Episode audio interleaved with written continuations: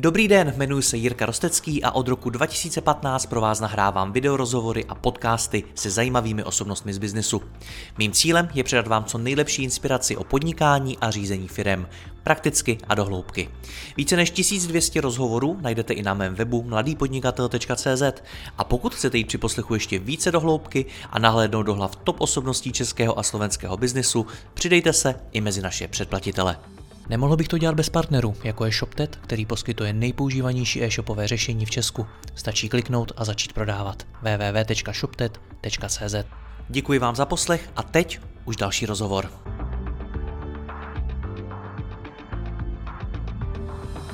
Dobrý den, dneska pro vás máme speciální epizodu a začátek úplně nové série rozhovorů, ve kterých se nebudu ptát, ale budu odpovídat. Tahle myšlenka vznikla proto, že mi mnoho z vás, posluchačů a diváků, posílá své otázky a ptá se na témata, která se často opakují a o kterých jsem díky mé práci měl možnost mluvit možná i s tisíci podnikateli a odborníky.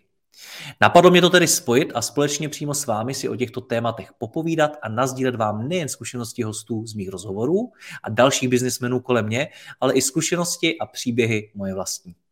Moderátorem rozhovoru bude vždy někdo z mých posluchačů. Ptát se může na vše, co ho zajímá a co třeba ve svém podnikání či ve své kariéře řeší. Pokusím se pro vás tyto moderátory vybrat tak, aby byli odlišní, měli v biznesu různé zkušenosti, podnikali v odlišných oborech a zajímali je i jiné věci. Klasické rozhovory, ve kterých pokládám otázky a hostům do toho nemluvím, samozřejmě nekončí. Můžete se na ně těšit dál a to i nadále na 3 až 5 epizod týdně. Mým prvním moderátorem je chlap, který se do Prahy přistěhoval ze Slovenska. V roce 2020 založil vlastní fitko a postupem času z něj vybudoval celé centrum s názvem BIM, ve kterém kromě individuálních a skupinových tréninků nabízí i fyzioterapii a výživové poradenství.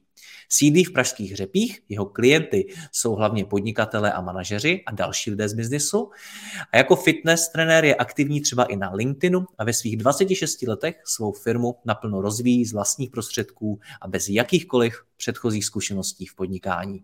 Jmenuje se Jakub Oška a já jsem rád, že tuhle sérii začínáme právě s ním, protože je to také jeden z mých největších kamarádů, seznámil nás sport, osobní rozvoj a samozřejmě je ta práce. Pojďme na to, Jakube, já tě vítám. Ahoj. Ahoj Jirko, moc děkuji za pozvání. A teď jsem z toho víc ještě nervózní než předtím. Já jsem z toho taky nervózní a jsem zvědav, co všechno spolu probereme, ale první otázka stejně bude moje, protože mě vlastně zajímá, jaký je to dneska dělat fitness trenéra. Uh, asi uh, to je taková otázka pro uh, běžnějšího fitness trenéra než pro mě, protože já se úplně nepokládám jako fitness trenér, jako spíš uh, osobní trenér, uh, osobní coach pro lidi, kteří se chtějí dostat uh, z nějakého špatného životního stylu do toho lepšího. Takže ono, a jelikož já mám soukromé fitko, tak je to něco jiného jako někdo, kdo cvičí v velkém fitku, kde má vedle sebe dalších 5 až 10, kolikrát i 20 trenérů.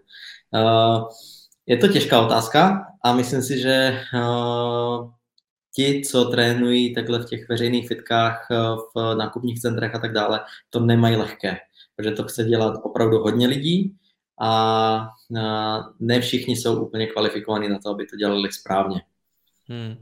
A ještě mi řekni jednu věc. Proč jsi se zaměřil zrovna na lidi z biznesu? Proč je tvoje cílovka primárně složená z podnikatelů, manažerů a tak? Protože jsme si hodně podobní. Sám postupně, postupem času jsem zjistil, že lidi, co něco tvoří, co budují biznesy, co jsou lídrama týmu a tak dále, tak mají podobný, podobný zmýšlení, podobnou komunikaci, a celkově ty cíle a nějaký životní příběh jako já, takže tam, tam je ta velmi blízká, blízký kontakt. Takže hmm. ono to jako tak nějak jako vzniklo i samo. Stejná krevní skupina, jinými slovy. Přesně tak. Tak pojď do toho, co tě zajímá o biznisu, na co se zeptáš? Skvělý. Uh, první otázka uh, bude taková všeobecnější, asi bych řekl, že na co je dobrý se jako první zaměřit? Je to zisk anebo velikost u firmy? Hmm. To je dobrá otázka. Je to jedna z otázek, která padá často třeba i na akcích, co pořádám pro podnikatele. Vlastně zní, jestli se zaměřit víc na tu ziskovost anebo na růst. A ty peníze, které ta firma vydělá, dávat víc do dalších inovací, do dalšího růstu, do marketingu, třeba do expanze a podobně.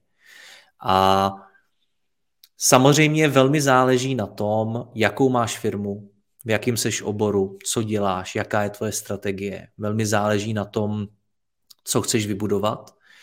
Ona je to vlastně otázka víc než o těch penězích, o nějakých, řekněme, osobních ambicích, protože pokud chceš malou firmu, tak uh, si to je tu otázku nejspíš nepokládáš, jako když chceš firmu, která má být třeba globální, nebo má být na několika trzích, nebo má to být prostě velká firma a ty ji chceš dostat uh, do nějaké větší velikosti, tak v tu chvíli si možná spíš pokládáš tu otázku, jestli ty peníze, které dneska ta firma vydělává, jestli je dár do toho růstu, anebo jestli z té fir- firmy začít vyplácet nějaký zisky a vést tu firmu prostě cestou spíš k té ziskovosti. A to je, to je samozřejmě něco, co hodně lidí nechápe, takže potom, když čteš někde, že někdo dostal investici nebo se někomu povedlo prodat svoji firmu a podobně, tak eh, v komentářích potom můžeš vidět eh, odpovědi, odpovědi ve smyslu, jak je to možné, že se takováhle firma prodala za takovýhle peníze, když v životě nevydělala ani korunu. A spousta lidí nerozumí tomu, že zatím je nějaký strategický rozhodnutí, že ta firma prostě ještě není hotová, není tam, kde ji chtějí mít ti, co ji vedou a ty peníze vkládají do toho růstu a je, je zatím nějaký záměr.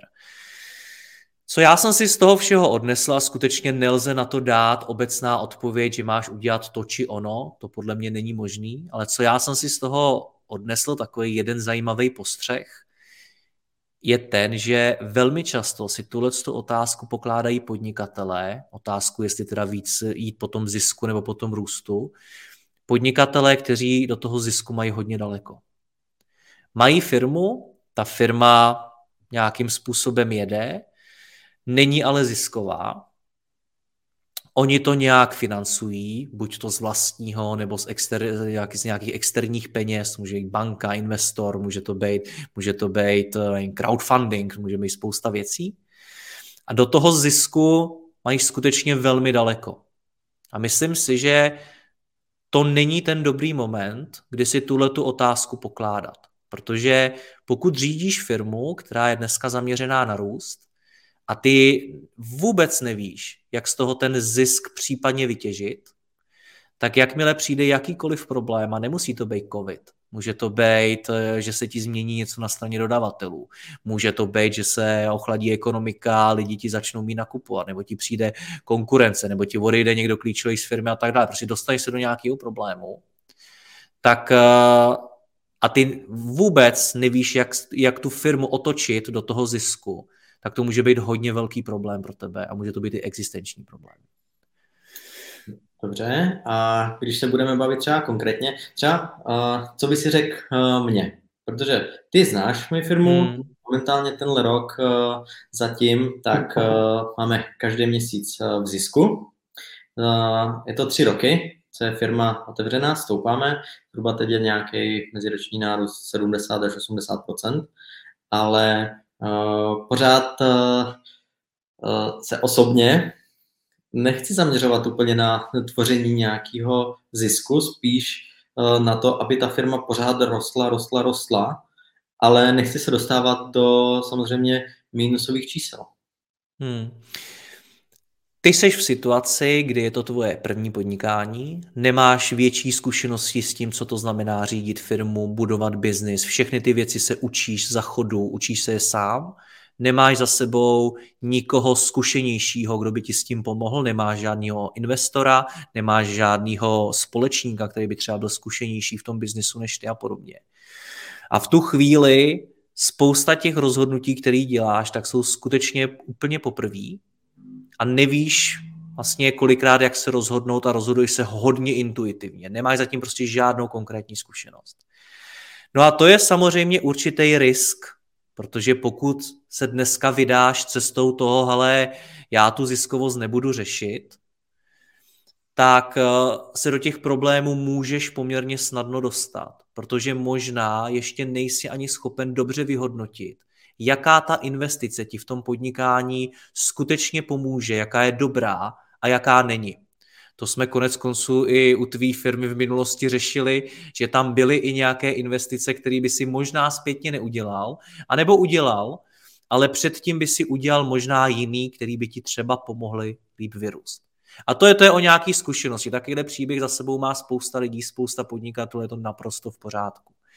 Takže já bych tobě doporučil, protože on ten svět zase není úplně černobílý ve smyslu uh, buď to budu růst, nebo budu v zisku, ono to zase takhle není, ale určitě bych se snažil růst, snažil bych se být schopen ten zisk nějaký generovat, mít tu firmu z hlediska těch čísel zdravou, vědět, že nepálím peníze za nesmysly, kterými vůbec nic nepřináší, vím, že když potřebuju ty máš biznis postavený vlastně na klientech, eh, kteří ti chodí cvičit, tak eh, že jsem schopen získat další klienty, že vím, jak se to dělá, vím, kam si pro ně sáhnout, umím prostě prodávat.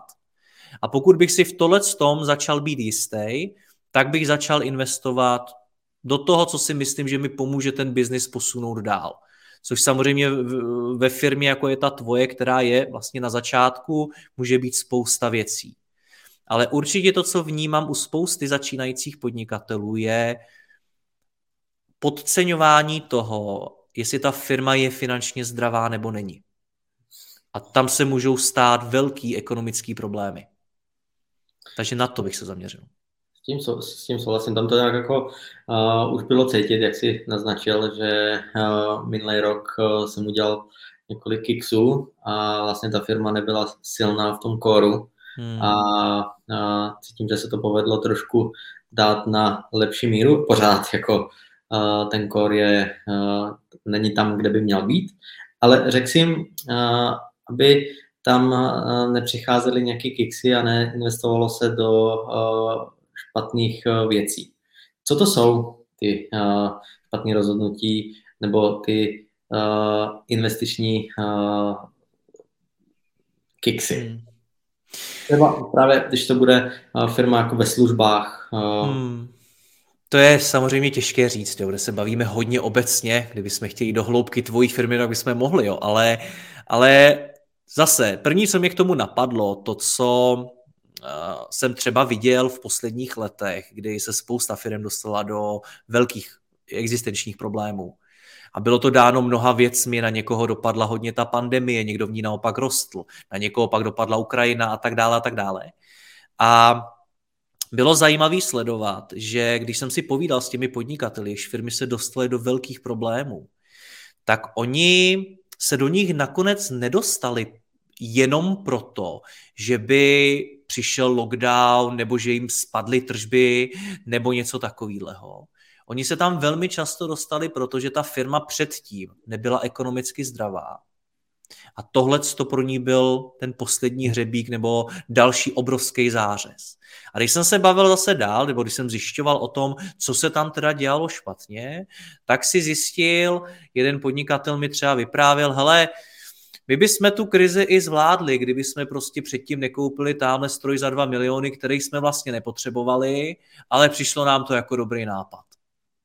A nebo my bychom to možná zvládli, kdyby jsme ne, ne, nelili peníze do támlen z toho, co nám vůbec nic nepřináší a podobně. A to, co jsem si z toho odnes, bylo to, že ty špatné rozhodnutí jsou velmi často hodně emoční. Hmm. Takový to ve smyslu, já bych chtěl, mě by se to líbilo. To by bylo hmm. fajn. Jenomže ono to, co by bylo fajn, nemusí být to nejlepší pro tu firmu. Takže za každou tou investicí, a ono to nejde úplně, úplně dobře, nemluvím o tom, že když člověk podniká poprvé, tak to ani úplně dobře neumí. Ale měla by zatím být nějaká ekonomická úvaha, ale tady do toho dám tolikle peněz, dám, to, dám do toho 100 tisíc, protože mi to vydělá zpátky tolikle peněz, nebo protože mi to ušetří tady, nebo protože mi to pomůže v tohle ale mělo by to být ekonomický rozhodnutí. Hmm. Pokud je to rozhodnutí postavené čistě na emocích, mně by se líbilo, tak se to nemusí vymstít. A tam si myslím, že vznikají špatný rozhodnutí. Dobře, ale jak se vyvarovat těm emočním uh, rozhodnutím? Protože uh, sám uh, jsem to viděl, že vlastně byly tam nějaký ty ekonomický, jakože proč, proč ne, proč jo, ale pořád ty emoce, myslím si, že to znáš moc dobře, tak dokážou zamávat a vlastně totálně zničit nějaký pragmatismus a nějaký jako tabulky v podstatě. A to je ta hra. Emoce k člověku patří, jsou i v biznisu. Biznis nedělá nikdo jiný než lidi, zatím stále. A uh, umět pracovat se svými emocemi, umět se od těch rozhodnutí možná nějakým způsobem od, odosobnit, tak je samozřejmě obrovská výzva. Vezmu to jinam. Uh, když začala pandemie, řešil jsem se spoustou podnikatelů, že musí propouštět. A teď nechtěli. Za prvý to dost možná nikdy nedělali, myslím, jako ve velkým propouštět, vzít 10% lidí a prostě je vyhodit. Lidí, kteří dělali dobrou práci, kteří nedělali nic špatně, ale prostě museli je propustit. A někteří i mnohem víc lidí. A teď oni to samozřejmě neuměli, nechtěli to dělat. Bylo to pro ně psychicky velmi náročný. Další věc, kterou spousta lidí třeba zvenčí, co v tom biznisu nejsou, tomu nerozumí. Řeknou si, no jak vyhodil, pro něj to nic není. Že jo? Ale ty moje zkušenost je taková, že ti podnikatele tím opravdu žijou a pro spoustu z nich je to velký utrpení. No a ta nejlepší rada, co prostě byla, bylo, musíš se o to odosobnit. To, že ty lidi propustíš, že propustíš 10% lidí, znamená, že 90% lidí bude mít dál svoji práci. Že ta firma za půl roku neskrachuje třeba. Jo? Takže ono, ono, on, ony ty emoce jsou samozřejmě v tom podnikání taky a je to dobře, protože zase kdyby si je neměl, tak jednak by si si asi nebudoval firmu, která ti dělá v životě radost a dost možná by si podnikali s hodnotama, s přístupem, který se ti třeba nelíbí a není úplně dobrý. Ale na druhou stranu je v určitý moment důležitý se od těch emocí umět oprostit a říct si, hele, to, je to by se mi líbilo, například rád bych si koupil tenhle ten stroj za 2 miliony, ale je to opravdu dobrá investice, když vím, že ta firma má x dalších problémů tady a tamhle a měla by si je první vyřešit. To je jedna věc. Druhá věc, která třeba je velmi podceňovaná v biznisu, je, a bylo to zajímavé znova sledovat třeba v těch posledních letech, kdy se spousta firm třeba dostala do problémů proto, že jim zdražil dodavatel. Když se ale začneš bavit o něčem takovým, jako je analýza rizik, který ta firma má, tak to, jestli ti nějaká třetí strana nezvedne cenu, tak bude jedno z prvních rizik, který si na ten papír napíšeš. To samý znám třeba firmy, který nechci říct, že dopředu počítali s tím, že přijde pandemie nebo něco takového, ale třeba dopředu počítali s tím, že jim zavřou prodejny, nebo že jim spadne, spadnou tržby o 30%. A měli připravený nějaký plán, nebo věděli, co dělat, pokud by se něco takového stalo. A opět, když znáš rizika svého podnikání, tak je dost možná chceš i řešit, tak se možná zamyslíš nad tím, co teda můžu dělat pro to, aby když se někdo na straně dodavatele rozhodne mi zdražit, tak aby mě to nepoložilo, nebo co, když se stane něco jiného, co třeba udělám, nebo jak tomu můžu předejít, tak v tu chvíli tě taky napadne, do čeho třeba začít investovat, nebo co dělat. Takže připravovat si spíš takový jako krizový plán. Já si nemyslím nutně krizový plán, ale znát prostě rizika, které se můžou stát, je, je jako dobrý. Jo. V tom autě ten airbag máš z nějakého důvodu. Ty, když vyjíždíš ráno z baráku, tak taky neočekáváš, že ho dneska využiješ. Doufáš v to, jo? Ale přesně tak. Ale může se to stát. Hmm. A proto ho tam máš. Proto máš bezpečnostní pásy. Proto jedeš v autě, který by mělo být pokud možno co nejbezpečnější. A v tom biznisu je to velice podobný. Prostě to, že víš, co se může podělat, a to ty velmi často nevíš, pandemie a podobně nikdo nepředpokládá, ale můžeš předpokládat, co se stane. Mimochodem ve tvém biznesu, kde ti chodí nějaký počet klientů a nejsou to tisíce, desítky tisíc klientů, ale jsou to třeba desítky nebo stovky klientů, tak se může stát, že ti prostě 20% klientů nepřijde. Jo, protože jim prostě zvedly zálohy na energie a oni potřebují ušetřit a ty prodáváš svým způsobem zbytnou věc. Prostě na tom trenérovi, když ušetřím peníze, tak se tolik nestane, na těch energiích nebo na jídle a podobně tolik neušetřím. Takže ty skutečně můžeš mít tuhle tu úvahu, co se stane, když mi spadnou tržby o tolikle procent, ať už z jakýhokoliv důvodu. A to není, to není krizový plán. To je racionální úvaha nad tím, jak stabilní a bezpečný ten můj biznis je.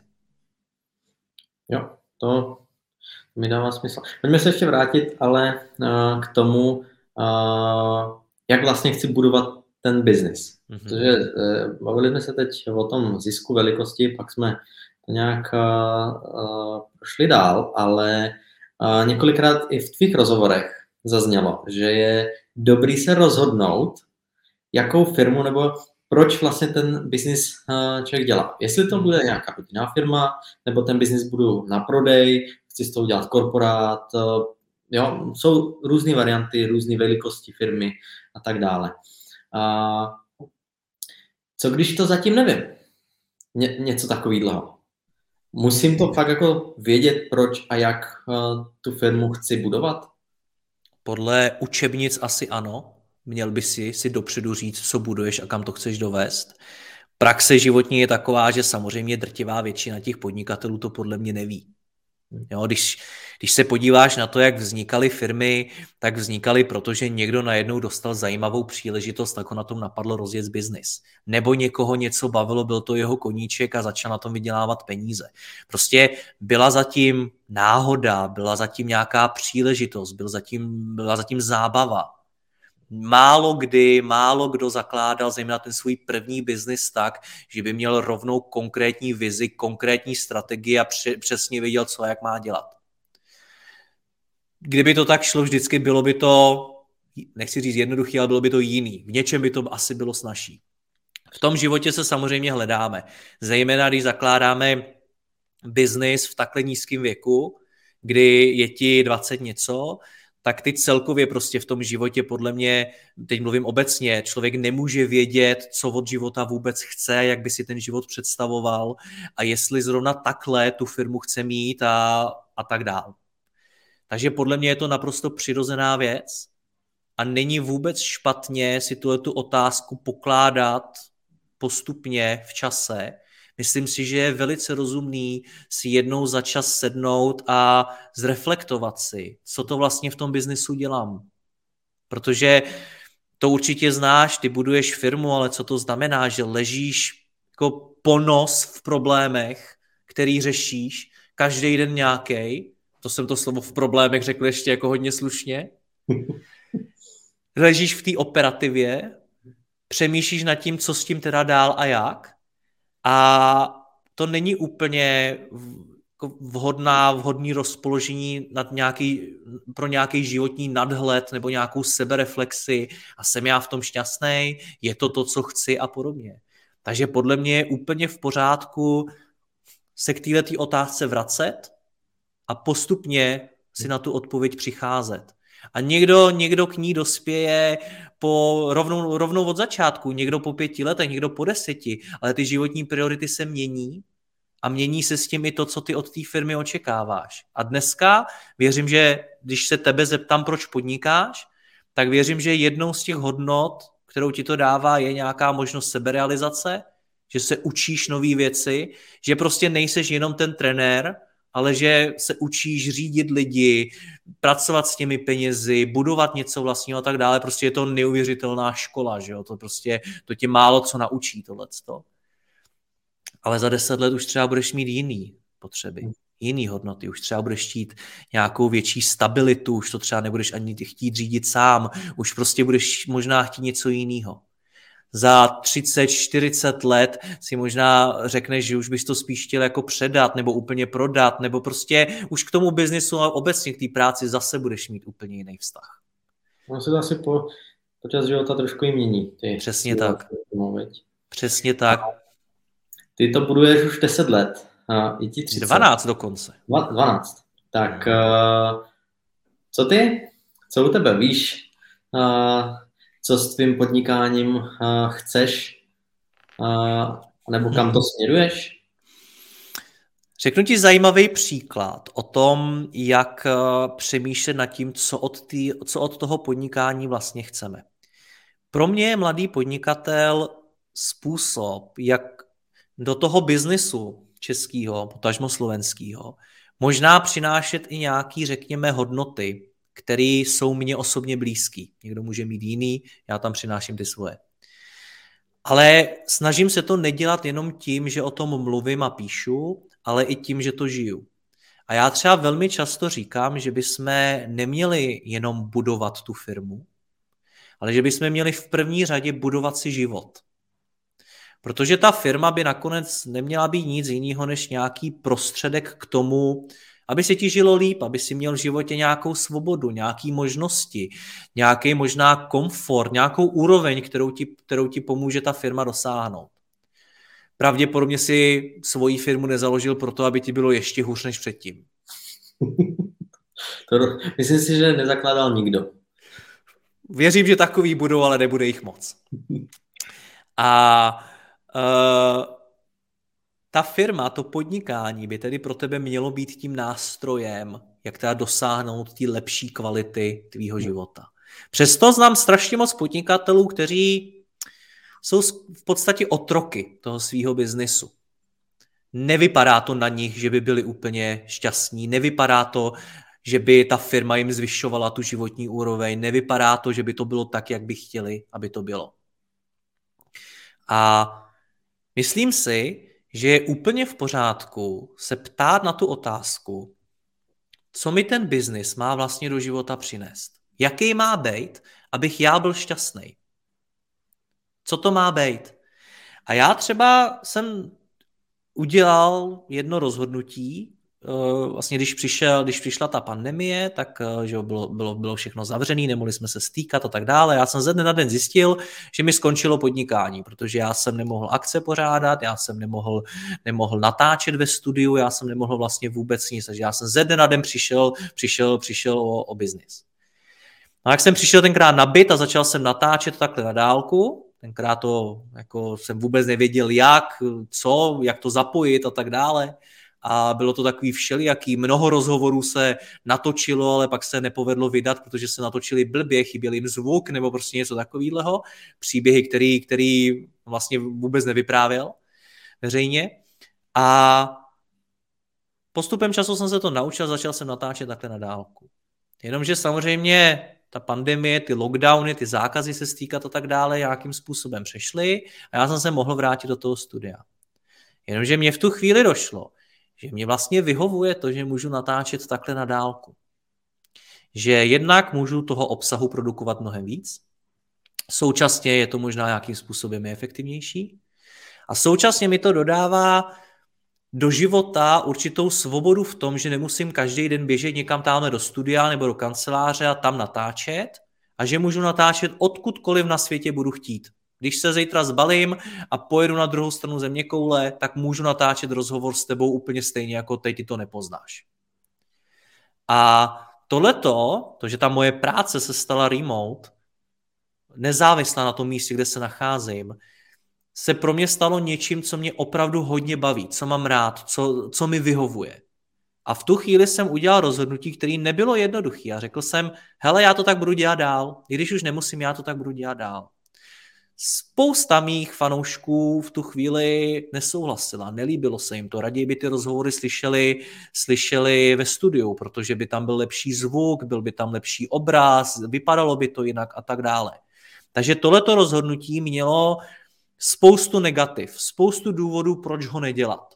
Stejně jako má každý rozhodnutí. Pak se díváš na čísla ptáš se, OK, tak o kolik spadla sledovanost, když jsem teda to, to rozhodnutí udělal. A zjistíš, jestli si to rozhodnutí můžeš dovolit nebo nemůžeš. Kdyby to byl hodně velký pruser, tak si ho možná nemůžu dovolit. Ale to rozhodnutí jsem tenkrát takhle udělal, i přesto, že má ta negativa, protože mi přináší i nějaká pozitiva a protože si myslím, že smyslem toho, proč podnikáme, je mimo jiné právě ta svoboda v tom, že si ty věci můžeme zkusit udělat podle sebe. Kdybych chtěl dělat rozhovory a nechtěl podnikat, tak možná chodím tamhle do nějakého media house a dělám, dělám rozhovory pro nějaké noviny a ty by mi velmi pravděpodobně to vůbec neumožnili. ale já podnikám na sebe a tím pádem tuhle tu možnost mám a můžu ji využít. A úplně stejně to má řada podnikatelů, kteří se rozhodli, že budou pracovat čtyři dny v týdnu, nebo že budou svoji firmu řídit na dálku, nebo že mimochodem peníze jsou to, to jsou obrovský téma, jo, kdy si prostě znám řadu podnikatelů, kteří si řekli, ale já jsem si prostě řekl, že z té firmy měsíčně chci mít takovýhle peníze a od toho to řídíme. To je prostě nějaký zá, součást toho prvotního zadání a od toho se odrážíme v dalších rozhodnutích což je vlastně taky skvělý přístup. Jo. A spousta dalšího. Takže když se mě ptáš na to, jak já vidím to moje podnikání, tak samozřejmě je to složitá otázka. Obrovská, mohl bych o ní mluvit dva dny. Ale jedna z těch věcí je to, o čem ty, no, vlastně to souvisí s tím, o čem jsi se na co jsi zeptal předtím, je, jak si tu firmu udělat podle sebe tak, aby člověk v ní byl spokojený. A možná ti za dva měsíce, za půl roku, za rok řeknu, hele, teď už mě to přestalo bavit, tak chci být v tom studiu a budu budovat studio. A možná to udělám a bude to naprosto v pořádku, protože můžu a je vlastně moje zodpovědnost, jestli to bude fungovat nebo nebude. Stejně jako u každého jiného podnikatele. Jasně. Uh, říkal jsi, že nejspíš uh, někdo, nebo možná někdo se najde, kdo uh, zakládá firmu a chce se trápit. uh, Někdy to tak vypadá. uh, je pár lidí, co, uh, nebo pár lidí, ono jich je určitě víc než pár, co zakladají firmy a mají velký kapitál. Ale myslím si, že je hodně, hodně podnikatelů, kteří začínají a mají opravdu malý kapitál, po případě žádný. Jak takhle rozjíždět tu firmu, v případě jak vlastně z toho nulového kapitálu nebo velmi nízkého kapitálu hmm. vybudovat něco, co má fakt velký a, a hezký zisky. Hmm. Samozřejmě, každý má ty hladiny někde jinde, u někoho to může být hezký velký zisk milion, u někoho 100 milionů, u někoho 10 tisíc. Určitě. Ale... Hezky, hezky mě challengeuješ, protože to jsou otázky jako z různých oblastí, z, růz, z, růz, z různých jako, mm, oborů toho biznesu a, a, a současně jsou hodně náročný. Jo, na, to, na to neexistuje jednoduchá odpověď. Já si myslím, že OK, mám firmu, která nemá moc peněz a já ji chci nějakým způsobem rozvíjet. Uh, to je úplně ta samá otázka jako, jako s osobníma financema. Pojďme si to vzít k ním. V osobních financích ty i já máme to samý. Máme nějaký složenky, které každý měsíc musíme zaplatit. Bydlení, energie, jídlo, pití a tak dál. To je nějaká suma. Vedle toho máme nějaký příjem, který, který nám zase naopak ty peníze přináší. Pokud máš eh, výdaje vyšší než ty příjmy, tak máš problém a musíš buď to snížit ty výdaje, nebo zvýšit ty příjmy. Hm. Nebo je fakt problém. A pokud se v tuhle tu chvíli, prostě když zjistíš, že ti každý měsíc teda zbývá nějaká částka, která třeba není tak velká, a ty si řekneš, hele, pojedu na dovolenou. Tak OK, super nápad. Ale znamená to pro tebe nějaký výdaj, nějakou částku, kterou ty musíš udělat. Takže si řekneš, potřebuju ušetřit, nevím, řek plácnu 40 tisíc. A to pro mě znamená, že musím každý měsíc odložit takovouhle částku, abych za x měsíců byl, byl, byl na té cílové částce. Měl jsem to našetřený. A teď, jakmile máš takovýhle cíl, tak samozřejmě přichází dvě věci. Za prvý to, že ty musíš být velmi kritický vůči tomu, za co jiného utratíš peníze. Protože tě třeba napadne, hele, vyšel nový iPhone, tak si ho koupím. Kup, ale v tu chvíli ti to rozboří ten, ten plán s tou dovolenou, protože to bude obrovský výdaj. A současně musíš mít, je ta druhá věc, tu brutální disciplínu, skutečně každý měsíc odložit tu konkrétní částku stranou. To, to je mimo...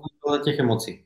Tak, Přesně tak. To, že se dokážeš kontrolovat a máš tu disciplínu, protože disciplína, a to tobě nemusím jako trenérovi vyprávět, je hodně o těch emocích, tak, že máš tu disciplínu a ty peníze skutečně dáš do toho správného hrníčku. A to je něco, kde selhává spousta lidí.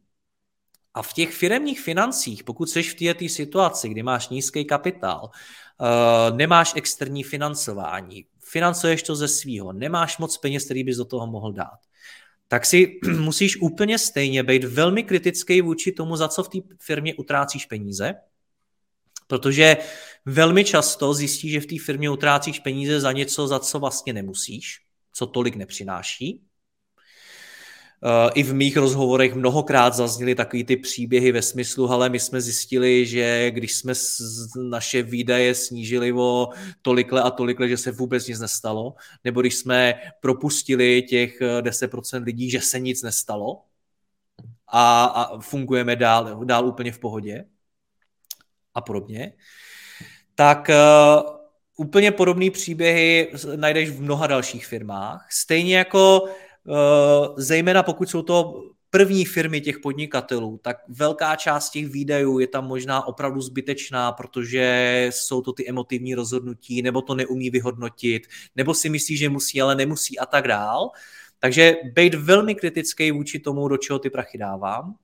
Pokud chce, chceš s tou firmou růst, máš nízký kapitál, to znamená, že asi chceš udělat nějaké investice, to znamená, já, já nevím, třeba do marketingu nebo do rozšíření něčeho nebo do nákupu něčeho, ale dost možná se to dá spočítat, co to je, kolik to stojí, takže si to umíš spočítat, no a potom se snažíš mít tu disciplínu, ty peníze do toho skutečně dávat. A ne, že tě napadne, hele, pojďme vyzkoušet tohle, tak do toho prostě pošleš 10 tisíc, protože je to dobrý nápad. Ne, ty máš jinou prioritu. Máš jiný cíl, který tady uděláš.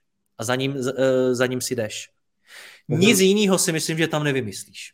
Takže určitě si nějakou strategii a držet se jí. Mít představu o tom, co vlastně chci, kam, kam to chci posunout, a to může být třeba v následujícím půl roce, roce, to nemusí být na celý život, jo, ale prostě kam teď, co je teď ten další krok přede mnou. Hmm. To je jedna věc. Druhá věc, být velmi kritický, vracíme se k tomu finančnímu zdraví, o kterém jsme se bavili na začátku. Přemýšlet a velmi dobře zvažovat, do čeho ty peníze dávám, a to je jedna věc, ta výdajová stránka, jestli to neutrácím za blbosti. S tím souvisí ta příjmová stránka a to, co budu dělat, když mi odpadne pět klientů. No, v tu chvíli prostě můžu mít výdaje, jaký chci, ale já jsem přišel o ty příjmy. Takže mám, mám docela problém. Takže mít prostě tohleto nějakým způsobem promyšlený a vyřešený.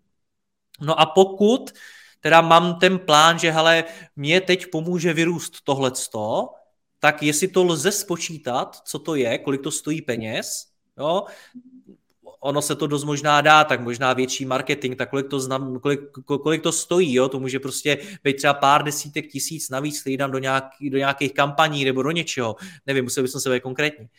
Tak uh, aspoň přibližně to spočítat. No a pokud to nechci teda financovat nějak externě nebo jinak, tak na to prostě dávat stranou a, a připravovat tu firmu, aby si to mohla dovolit. Dobře, marketing. Uh, protože bez toho to asi nepůjde, co? Uh, jsi říkal, že to uh, ti dávám docela zajímavé otázky, těžké otázky, takže a skáčeme z různých uh, uh, témat tak dále. Takže jdeme do marketingu. Takže jdeme do marketingu. Super. Uh, pojďme si říct, uh, nebo spíš mi ty řekni, kde uh, uh, vlastně hledat ty klienty. A hmm. Co je vlastně takový to gro... No samozřejmě asi to bude záležet na biznesu, ale kam jít? Hmm. Ur, určitě to samozřejmě jako závisí na tom biznisu úplně jinak nad tím budeš přemýšlet, pokud jsi e-shop, jinak pokud jsi globální startup a jinak pokud jsi, nevím, tamhle kadeřnictví v Horní dolní.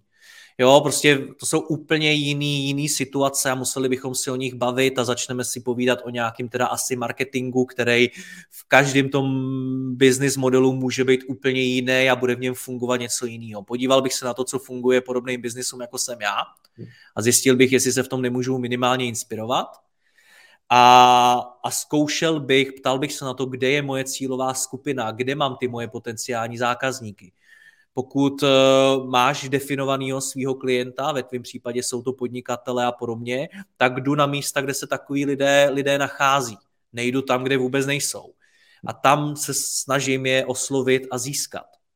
To jsou takový ty základy marketingu, kterýma tě nebudu nudit, protože vím, že to dělá, že to, dělá, že to víš a že víš, jak nad tím přemýšlet. Co si ale myslím je, protože to je tu otázku, jak získat víc zákazníků, si uh, si nepokládají jenom podnikatelé, kteří tu firmu třeba uh, mají jenom pár let jako ty, ale pokládají si samozřejmě i obrovské firmy. Jak získat další klienty, další zákazníky a podobně.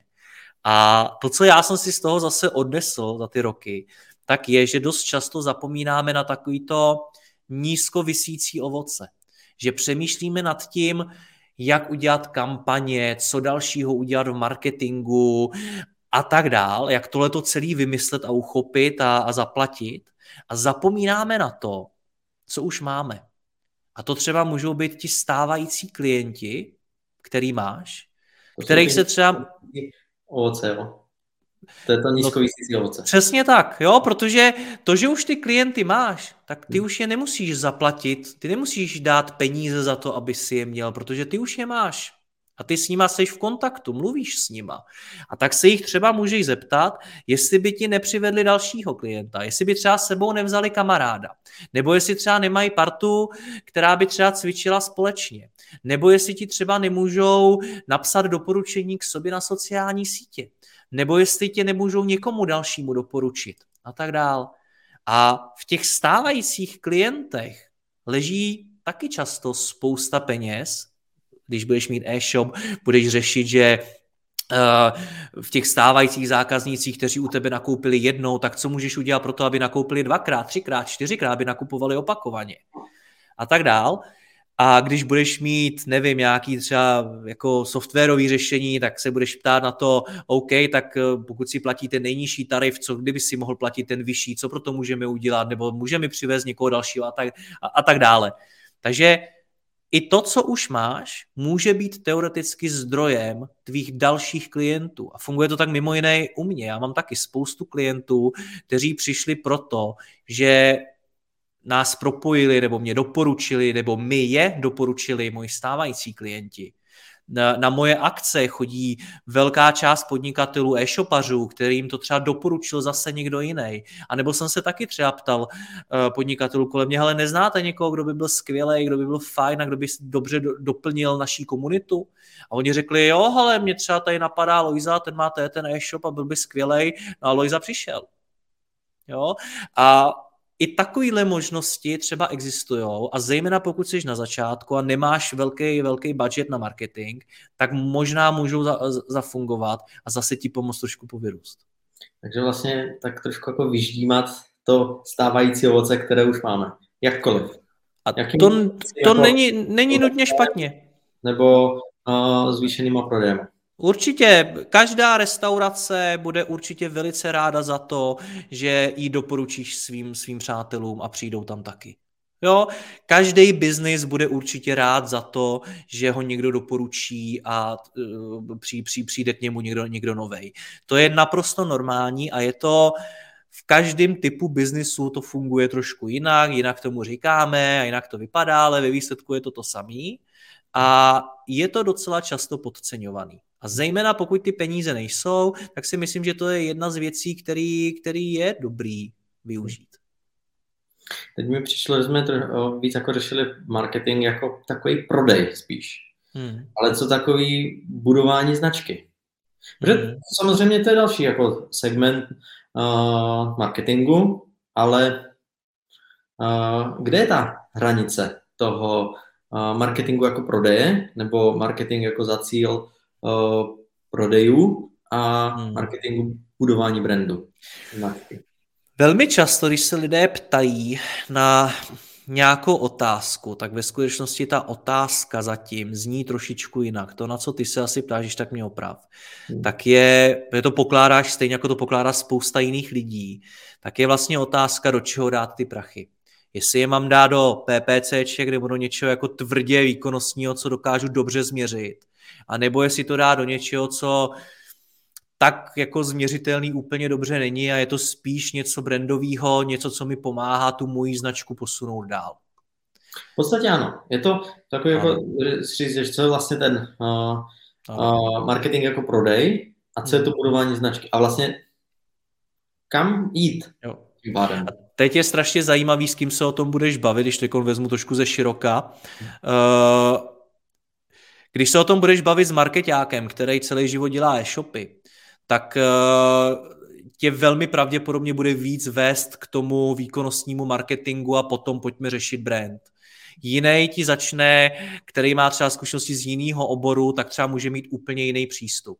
Eh, když si třeba vezmu Eh, znám poměrně málo e-shopů, když jsem je třeba zmínil, který svůj marketing začínali tím, že dělali čistě, řekněme, brandové věci. Jo? Ono to není tak úplně vymezený, protože samozřejmě, i když děláš výkonnostní marketing, tak tím buduješ tu svoji značku a, a tak dále. Takže takže ta, ta diskuze není úplně odborně uh, přesná pro naše odborně zkušenější uh, posluchače, ale Uh, neznám moc e- e-shopařů, kteří od začátku primárně investovali do brandu a nedělali třeba vůbec výkonnostní kampaně, vůbec neměli PPCčka, vůbec neměli nic takového.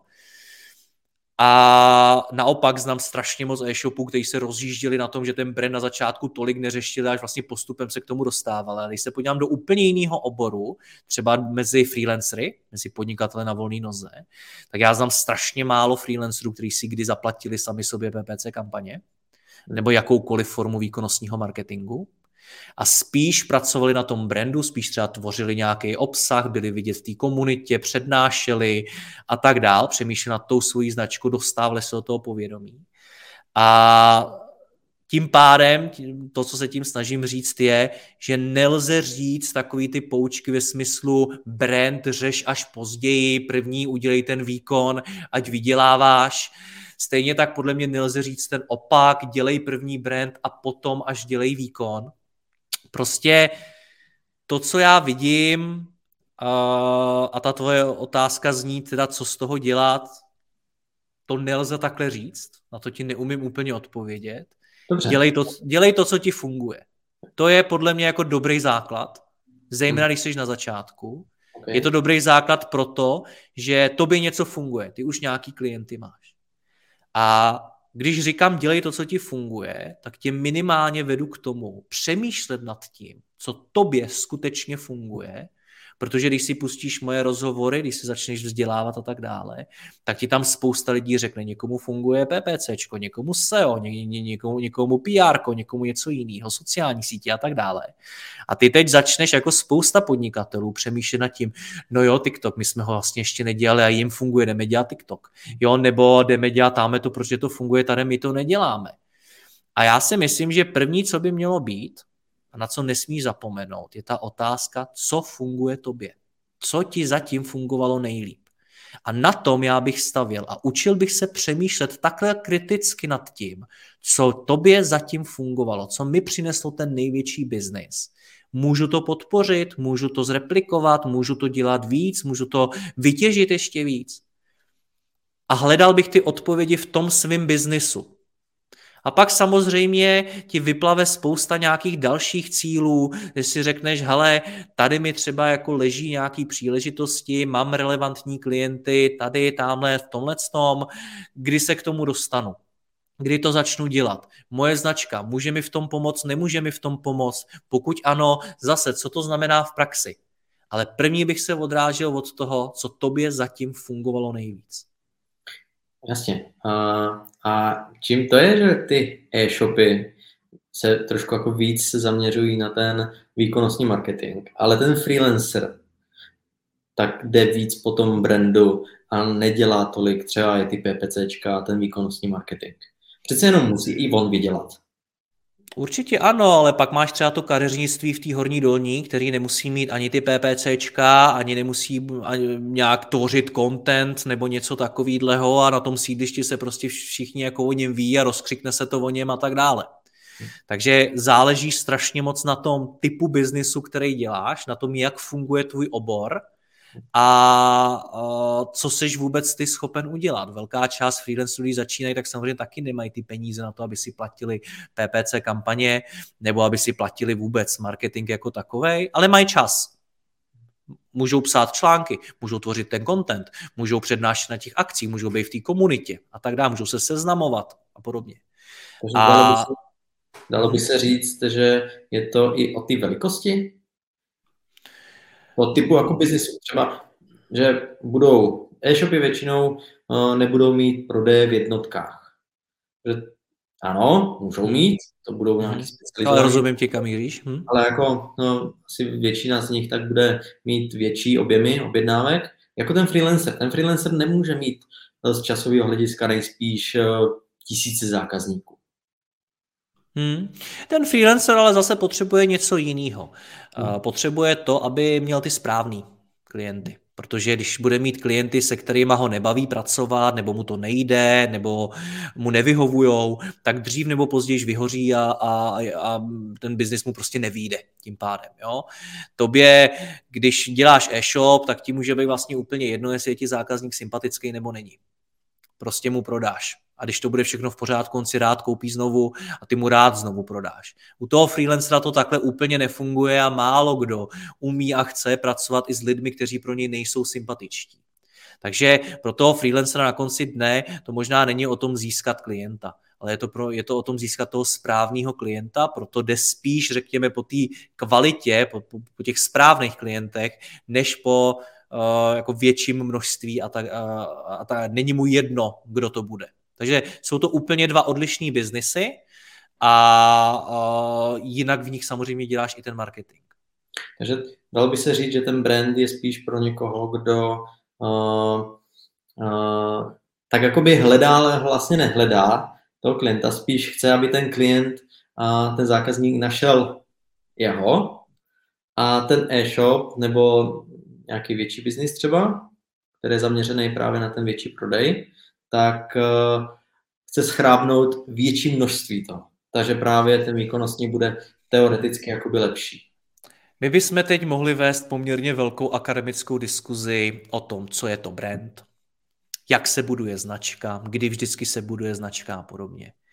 Pro mě osobně, to, co jsem si zatím z toho, z toho já za ty roky odnesl, tak je značka pocit. Pocit, jaký ty vyvoláš těch správných lidech o tobě. Pokud jsi ten freelancer, tak je pro tebe tím pocitem to, že ti ten člověk věří. Že pokud, například jsi SEO specialista, tak uh, potřebuju v, mý firmě vyřešit SEO a chci tě mít v týmu, protože budu mít klid, že tam mám toho správného člověka. Protože vím, že tomu věříš, že, uh, že tomu rozumíš, že víš, co děláš, že jsi zodpovědný, spolehlivý a tak dále. To je nějaký pocit, který ty v těch lidech potřebuješ vyvolat, že tohle to seš ty. Ten e-shop ale dělá to samý. Ten taky vyvolává přeci nějaký pocit. Proč nakupuješ na Alze například? Protože máš pocit toho, že možná nebudeš řešit žádný problémy, protože víš, že tam budou mít to, co potřebuješ, protože víš, že ti to doručí do Alza boxu, který máš za barákem, protože víš, že uh, když to budeš potřebovat zreklamovat, že máš prodejnu dvě tramvajové zastávky a podobně a máš zase pocit nějakého klidu, že nakupuješ někde, kde je tohle prostě jako zařízený, kde, kde s tím nebudeš muset mít takový, takový velký problém. Doufám, že se teď ozve spousta posluchačů, kteří ten problém i přesto měli. A to je ten moment, kdy se ten brand kazí. Kdy ten pocit, který v tobě ta značka vyvolala, ať už je to Alza, je to kdokoliv jiný, tak pak třeba neodpovídá té realitě ale na konci dne je to stejně pocit a tím pádem, když odpovím na tu tvoji otázku, není to o tom, jak seš velký. Ty jako trenér můžeš, jak, můžeš mít pár desítek klientů třeba. A ty potřebuješ, aby to byli ti správní lidé, aby k tobě chodili s těmi správnými očekáváními, s tím správným nastavením, aby to byl i správný typ lidí, jo? že si s nima budeš rozumět, budou mít přibližně asi stejné hodnoty jako ty a podobně. A ty v nich potřebuješ vytvořit ten pocit, že ty seš pro ně ten nejlepší trenér, který jim pomůže dosáhnout nějakých svých fyzických cílů a tak dál. A budou ti chtít dát ty, ty peníze, budou mít ten pocit, že dělají dobrou věc se správným člověkem a že tě chtějí. Dobře, tedy jako v podstatě, teda vezmu to takhle od sebe. Uh, uh, když jsem začínal, tak mi ten výkonnostní marketing přines klienty. Pak jsem to zkusil za rok, a nepřines mi nic, akorát tak výdaj. Byl nastavený úplně stejně. Akorát to bylo o rok později. Dalo by se říct, že ten výkonnostní marketing spíš přivede nějaký klienty, ale mnohem těžší ten výkonnostní marketing cílit na tuhle specializovanou skupinku, kterou ty chceš vlastně oslovit? Jako třeba i ten freelancer. Jo, možná jo, možná ne. Opět záleží na tom, na tom typu biznesu. Umím si představit, když to vztáhnu k tobě, cílit PPC kampaně a očekávat, že mi to přinese zrovna lidi, co chtějí cvičit, zrovna lidi, co jsou schopní platit, platit třeba tolik, kolik, kolik ty chceš, aby ti platili, jsou to zrovna konkrétně podnikatelé, mají zrovna konkrétně tyhle ty a tamhle ty hodnoty a podobně. Věřím tomu, že to může být těžký. Nejsem PPCčkař, myslím si ale, že to může být těžký. Takže ano, určitě uh, to, o čem my se tady spolu bavíme, je opravdu jako velmi kvalitní, malá skupina lidí, který ty potřebuješ získat, můžou takového člověka přivést PPC kampaně? Určitě můžou. Hmm. Proč ne? Uh, existují i jiné možnosti, jak je získat, možná s větší pravděpodobností, že se to tam povede. Umím si představit, že ano. Hmm. Jasně. Hmm, takže uh, to může být kolikrát dražší, než se zdá, přivést takovýhle klienta. Že bude to takhle, bude mnohem dražší přivést toho specializovaného klienta jako toho, eh, který prostě ať si nakoupí, co chce. Třeba. No. Asi ano, zase museli bychom se bavit konkrétně, ale obecně není těžký prodat. Těž, těž, těžký je prodat dobře. Jo. Hm. Takže ano, může, může to tak být. Dobře, takže uh, když se budeme bavit třeba teď o tvém biznisu, protože hmm. Ty už si udělal zhruba, kolik přesně, 1200 uh, eh, něco? Dva, kolem 1250. Jasně, 1250 rozhovorů a tak dále. Takže uh, ty už máš ten brand. Tebe lidi fakt jako znají. Co dál? Co dál vlastně, jestli je tam ještě nějaký prostor na to, protože ty už si udělal těch 1250 rozhovorů. Těch tém je extrémně moc, který máš na, na webu. Uh, těch rozhovorů, já na to nemám čas to všechno zkouknout. Věřím, že uh, hromada lidí taky ne. A vlastně tam rozhovor na každý jeden den v roce a stejně to bude trvat několik let, kým to uh, všichni ty rozhovory uh, odposlechnou. Uh, jak dlouho se tohle to dá třeba ještě dělat? Je strašně zajímavý to, že uh, já ty rozhovory dělám 8 let, mladýho podnikatele jako takovýho dělám o 4 roky díl a to máš 12 let, za který spousta firm, který dneska znáš a jsou známí, jsou úspěšní, jsou velký, tak, začín, tak začali. Že možná začali ještě po tom mladým podnikateli, až po mně. Jsou mladší než mladý podnikatel. A spousta těch firm vyrostla svých začátků do, do, do, do velkých velikostí. Spousta podnikatelů založila nějakou firmu, nevyšlo to, dneska mají jinou. Prostě za těch 12 let se i ty příběhy těch lidí strašně vyvinuly. Ti lidé se strašně posunuli.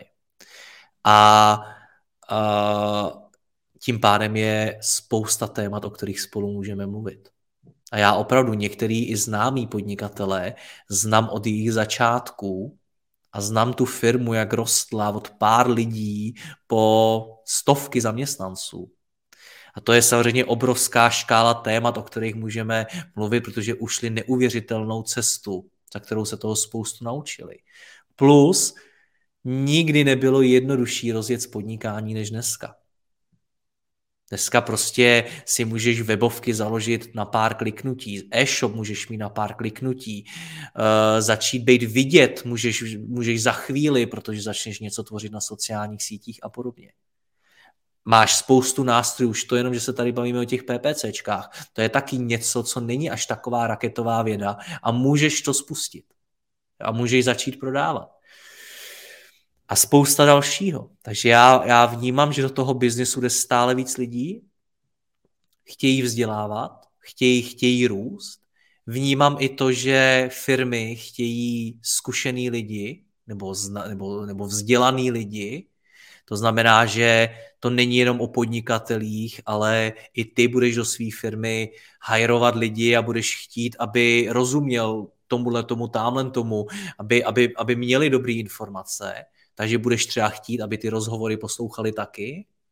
Spousta třeba předplatitelů to dává svým kolegům, svým zaměstnancům, aby se vzdělávali.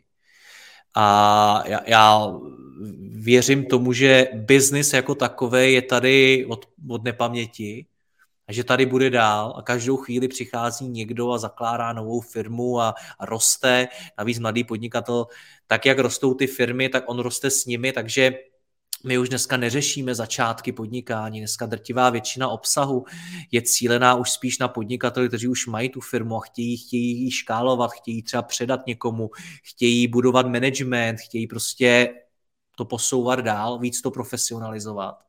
Takže my se nebavíme o tom, jak založit firmu, ale jak finančně řídit firmu, nebo jak dělat finanční řízení firmy o 400 lidech.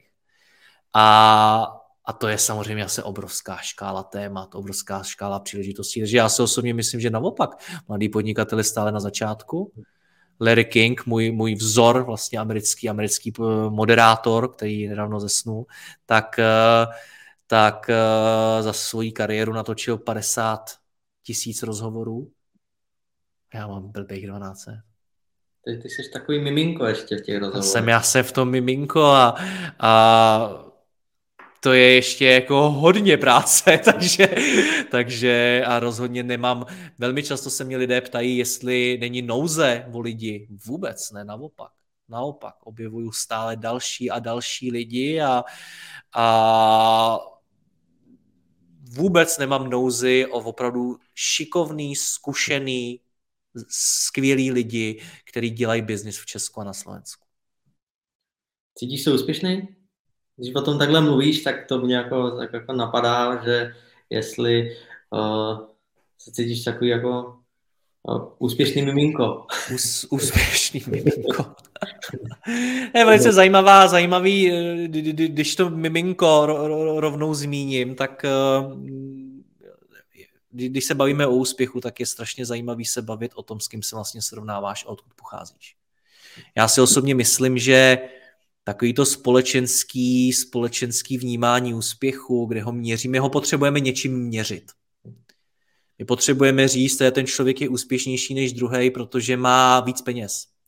Nebo má větší barák, větší auto, nebo jeho firma je ve více zemích, nebo prostě je víc v médiích a, a, a tak dál. Prostě něco, co dokážeme uchopit a říct si srovnání on versus tenhle. Jenomže já si osobně myslím, že to úplně takhle jednoduchý není a že ty, ty kritéria, kritéria úplně neplatí, protože kdyby si se mě zeptal na, na tu otázku, jestli to jako všichni mají stejně jednoduchý hmm. uspět, tak podle mě nemají, protože každý z nás má tu startovní čáru někde jinde. A vychází to z prostředí, kde se narodil, z toho, jak byl vychovávaný, z toho, co mu možná pámbu prostě nadělil z hlediska inteligence, z hlediska jeho schopností a tak dále. Já nevím, co si člověk jako získá, co dostane, já nevím. Je to samozřejmě obrovskou roli v tom hraje zdraví. Spousta lidí se nenarodila v takový, s takovými zdravotními možnostmi, aby dokázali to, co dokážou jiní. Sám to víš, protože vím, že pomáháš například ty lidem, kteří jsou na vozíčku a podobně, nebo jsou nějak zdravotně postižení, velká část z nich třeba i od narození. Samozřejmě to jsou, to jsou nějaké věci, které ti tu startovní čáru dávají hodně za ty ostatní a ty musíš dobíhat ty lidi nebo dohnat ty lidi, aby si, aby si eh, se dostal tam, kam oni. Takže já osobně rád poslouchám nejenom to, že někdo vybudoval firmu a podobně, ale zajímá mě to miminko. Zajímá mě, odkud teda pochází, protože všichni jsme byli to miminko. A dneska jsme tam, kde jsme a budeme tam, kde budeme jednoho dne. A já třeba, když se teda, když jsi zmínil miminko, tak já jsem třeba z rodiny, která vůbec není podnikatelská, mamka s taťkou nepodnikají, nevím v rodině o nikom, kdo by, kdo by podnikal. A uh, nikdy jsem vlastně nebyl obklopený podnikateli v dětství. Nikdy ani nikým, kdo budoval nebo řídil nějakou firmu a podobně. Jsem z naprosto průměrné rodiny, kde jsme na tu dovolenou, jak jsem předtím mluvil, museli fakt šetřit. Jo. A když se mě zeptáš na to, jestli jsem úspěšný, tak uh, co se týče toho, kam jsem došel v biznisu, tak v mý rodině jsem došel nejdál. Uh, a teď samozřejmě můžeš jako, mimochodem takhle začal mladý podnikatel, že jo? protože jsem nebyl obklopený těmi podnikateli, ti podnikatelé mě fascinovali a chtěl jsem vědět, jak se to dělá, že vytvoříš něco, co používají ostatní a, a třeba tím měníš lidem životy a vytváříš pracovní místa a podobně, no tak jsem se jich začal ptát a dneska tady máme rozhovory. A psal jsem o tom články a všechno a, ne, a ptám se dodnes. Takže úspěšný, úspěšný záleží v porovnání s kým, v porovnání s čím, proč a jak. Existují nějaké medaile, jestli jsem na něco hrdý, tak na to, že věřím tomu, že existují, existuje spousta lidí, kterým jsem v tom biznesu mohl pomoct. Mohl jsem je nějak inspirovat, mohl jsem, jim, mohl jsem je třeba motivovat k tomu, aby podnikali, mohl jsem jim pomoct vyřešit problémy, které ve firmě mají skrze tyhle ty rozhovory. Uh, je to 12 let na trhu, což je těžký udržet něco 12 let na trhu, to není jen tak. 8 let je na trhu ten podcast, když si vezmeš, kolik podcastů v posledních letech vzniklo a po půl roce, po roce už neexistují, tak, tak to tady jako jede furt. A, ale zase, včera jsem seděl s chlapem, který má svoji firmu, bylo, byl jeho 17 let starší než já a, a jeden z, z pro mě nejšťastnějších chlapů, který znám. Fakt jako skvělý chlap. A má úžasnou rodinu, má vybudovaný fakt zázemí, to rodinný, dokázal vybudovat nádhernou rodinu. Vedle toho má tu úžasnou firmu, která ho baví, která ho naplňuje, který se stále sebe realizuje. Je zdravý, vypadá skvěle, vypadá fit. Vidíš, cítíš z něho tu energii. A já naproti němu sedím a připadám si jako to miminko znova. Připadám si opravdu jako to miminko a ptám se ho, ty vole, jak jsi to udělal? A opravdu, fakt se ho takhle ptám. Jo? A takhle se rád bavím s lidmi, jak to udělali. A, a v tu chvíli já si nepřipadám vůbec úspěšný. Vůbec ne. Připadám si úplně na začátku a připadám si, že strašně moc věcí vůbec nevím a neumím. Takže ten úspěch, ať, je, je, když se bavíme o úspěchu a jak být úspěšný jednou z nejvyhledávanějších frází prostě na Google a tak dál, hledá strašně moc lidí, nebo frází v, tohle, v, tý, v tohletom tématu, tak, tak to je strašně náročná otázka, kterou podle mě prostě nejde zodpovědět, protože úspěšný v porovnání s čím, s kým. Ono se říká, že uh, úspěšným uh, může být kdokoliv. A uh, tam se na to pro, proto, protože ona ta firma není jako jenom nějaká uh, právnická osoba. Ona to jako nějakým způsobem musí vzniknout. A ono je to o lidech. Oni lidi tvoří ten biznis. Přesně tak. Podniky a tak dále. A dokáže vybudovat opravdu každý úspěšný podnik, úspěšnou firmu, anebo dokáže být jakoby sám on člověk jako úspěšný? Hele, asi ne, vzhledem k tomu, o čem jsem mluvil před chvílí, že každý máme tu startovní čáru někde jinde, tak je spousta lidí, kteří prostě na to nemají ty schopnosti a musí se v životě potýkat s úplně jinými problémy, s úplně jinými výzvami. A svým způsobem vnímám to, že my dva můžeme trávit velkou část našeho života, času tím, že přemýšlíme, jak bychom mohli vyrůst v té věci, kterou říká, že, že ani neexistuje a my jsme si ji vymysleli a říkáme tomu firma. A nemusíme vedle toho řešit nějaký mnohem větší problémy, který spousta lidí má, tak to si myslím, že máme fakt velký štěstí v životě. A já, kdyby si naproti mě posadil člověka, který vybudoval obrovskou firmu, a je to nejúspěšnější podnikatel široko daleko, a vedle něj člověka, který překonal nějakou nemoc, nebo se dokázal dostat z opravdu ale strašných životních podmínek, do kterých se narodil, nebo překonal nějaký opravdu velký, nějaký velký životní problém, já nevím, na koho bych ukázal, kdyby se mě zeptal, kdo z nich je úspěšnější. Každý ten úspěch má v něčem jiném.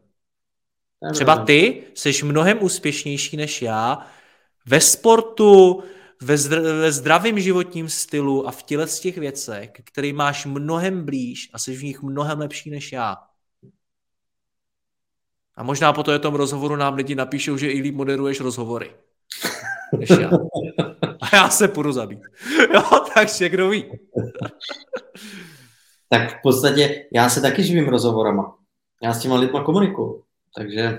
Každý šéf v každé firmě ti řekne, že ta naše práce je svým způsobem velice podobná a moje práce je postavená na tom, to je ten rozhovor je opak, kde já jsem v roli hosta. Ale když moderuju rozhovory, tak já vlastně nemluvím. A já jsem se naučil, a ty se mi smál před tím rozhovorem, že, jo, že, že já mám vlastně možná jednoduchou práci, já položím pár otázek a zbytek se dělá za mě. Ale to je něco, co jsem se musel naučit. A každý lídr, každý šéf si myslím, že se musí naučit něco podobného. Míň mluvit a líp víc naslouchat. A když se dneska bavím s lídry v těch firmách, tak tohle je velká náplň jejich práce. Dát prostor těm lidem, přemýšlet, mít svůj názor, dělat chyby, vyzkoušet to po svým. Umět jim položit ty správné otázky. A ne, že jim rovnou řekneš, co mají dělat a jak mají vyřešit každý problém, ale dát jim ten prostor na to taky přijít, zkusit to po svým. A tak. A to je svým způsobem i moje práce, umět pokládat otázky a nechat zbytek na lidech. To jsou těžké dovednosti, o kterých jako se tady bavíme.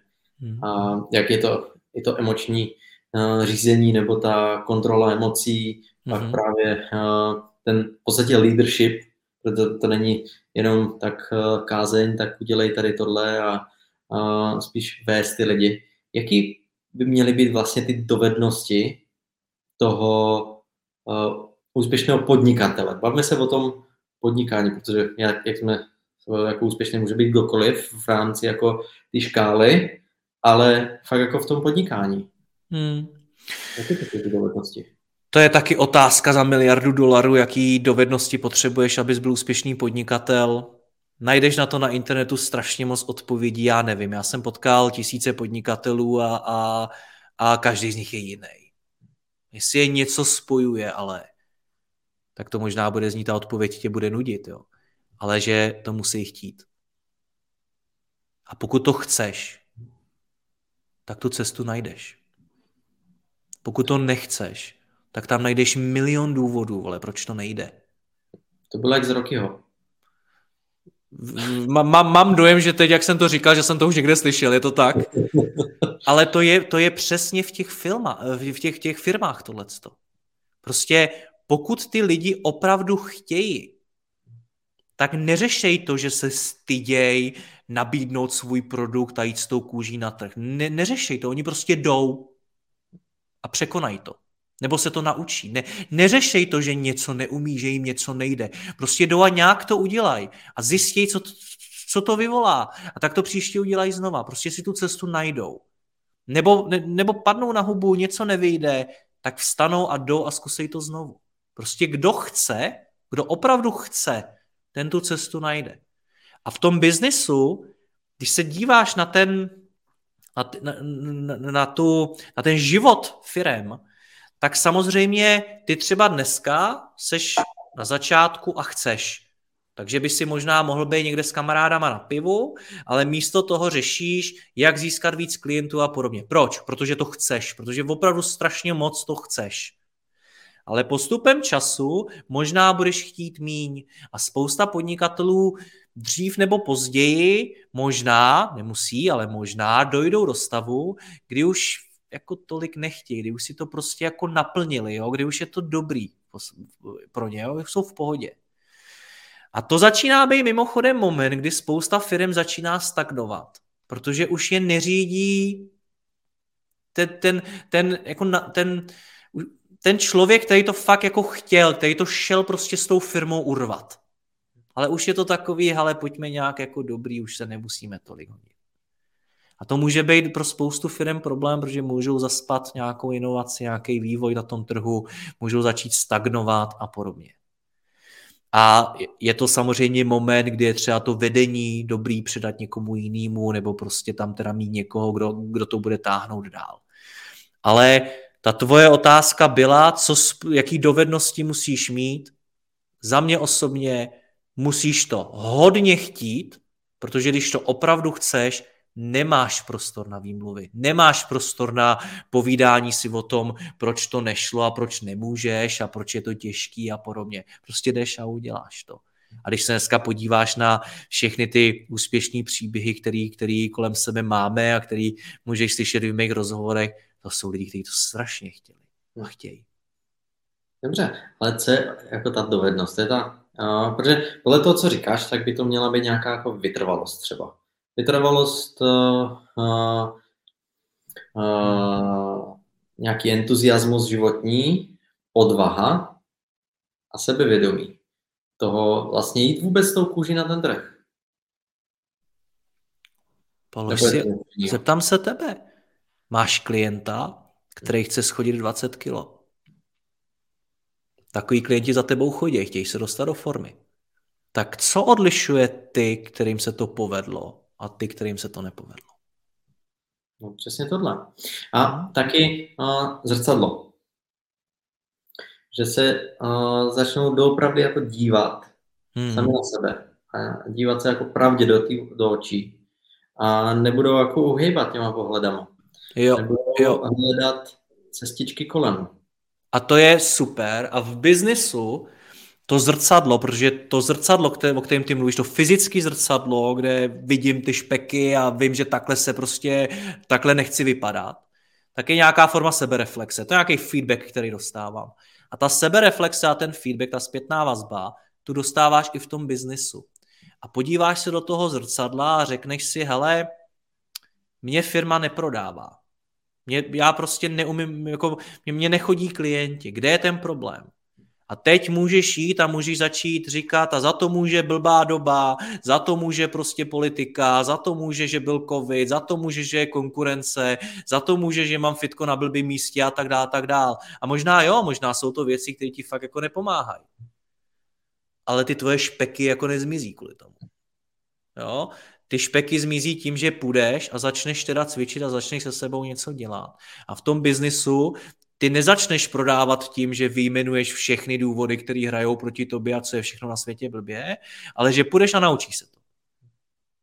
A tohle je to, co možná ta další dovednost, když to teda zarámujeme nějakou dovedností, tak být k sobě brutálně upřímnej, umět si říct, ale to, že mám špeky, za to nemůže nikdo jiný, za to můžu já.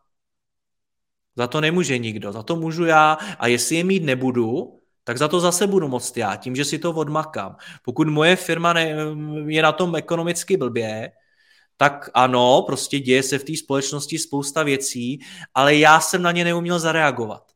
Já jsem neuměl tu firmu řídit tak, abych, abych to překonal. Já jsem třeba, nevím, když začínám, neuměl začít prodávat. Nenaučil jsem se to. Přijmout tu brutální zodpovědnost za to, co se v té tvý firmě děje, tak, tak ji přijmout za svou. A jakmile tohleto člověk udělá, tak to je první dovednost. A ta druhá dovednost je jít a začít to měnit. A to může znamenat to, že začneš dělat věci, které se ti nelíbí. Je to stejné jako, jako v tom cvičení. Ty svýmu klientovi říkáš, ale musíš prostě denně prostě dělat tohleto cvičení třeba, nebo musíš začít dělat i věci, které tě bolí, nebo který, na které nejsi zvyklý, musíš si najít čas a podobně, musíš si to přizpůsobit. A pro toho člověka je to diskomfortní, protože na to není zvyklý, protože ho to bolí, protože něco. Ale to je ten prostor, kde vzniká ten růst. Tam se odehrává ta změna. Když budeš dělat všechno stejně, tak budeš mít stejné výsledky. To zase řekl Einstein, že definicí bláznovství je, že když děláš věci stejným způsobem a stále dokola, ale očekáváš jiné výsledky. A tohle to já třeba v biznisu výdám strašně často, kde ti podnikatelé třeba ví, kde mají problém. Oni ví, co, co, se, co se děje špatně. A dokonce oni i jsou vůči sobě, mají tu sebereflexi a všechno a jdou na ten trh a zeptají se, co teda máme dělat jinak, najmou si nějakého odborníka, nebo si do firmy zaměstnají někoho, kdo to umí, nebo se prostě začnou v tom vzdělávat a tak dále. Ale pak to neudělají. A dál si jedou tu svoji, dál prostě pokračují v tom, co dělali předtím a očekávají jiný výsledek. Takže další dovednost je zeptat se asi někoho zkušenějšího, nebo ho nahajrovat, nebo prostě si ho najmout, nebo něco, záleží, o čem bychom se bavili. A potom jít a skutečně mu naslouchat, skutečně poslechnout, co ten člověk ti řekl a jít to udělat. A to je samozřejmě zatraceně těžká věc. To je velmi těžký. Ono, já jsem slyšel jeden eh, krásný, eh, dalo by se říct, citát. Ono mě to hodně odkrylo v paměti. A to je vlastně o tom, o čem se teď bavíme. Že eh, nepracuj na práci tak moc, nebo řeknu to jinak, pracuj víc na sobě, než pracuješ na své práci nebo firmě. Hmm. To je hluboká myšlenka a každý zkušený podnikatel ti potvrdí, že to budování firmy je jedna obrovská seberealizace. Prostě to, jaký ty seš dneska podnikatel, jak přistupuješ k lidem, jak přemýšlíš nad, nad firmou, jak přemýšlíš nad penězi, jak s nimi pracuješ a tak dál. To je něco úplně jiného, než kde pravděpodobně budeš za rok, za dva, za pět, za deset, za dvacet let protože nabýváš nějakou zkušenost, učíš se, zdokonaluješ se, začínáš vidět úplně jiné souvislosti a, a stává se z tebe mnohem zkušenější podnikatel. A samozřejmě to všechno není jenom o tom, že zažíváš tu zkušenost v té praxi, v tom, že se ti v té firmě něco děje a ty to vyřešíš a tím získáš tu zkušenost ale samozřejmě získáváš i nějakou teorii, že jo, prostě tím, že se třeba bavíš s jinými podnikateli a čerpáš z jejich zkušeností. Nebo že třeba, nevím, posloucháš ty rozhovory a vnímáš, jak přemýšlí jiní lidé. A, nebo si o tom přečteš knížku, nebo se objednáš na nějaký kurz, kde tě naučí něco nového a tak dále. A to je všechno samozřejmě taky součást toho, co se z tebe vlastně stává za člověka a mimo jiné i za podnikatele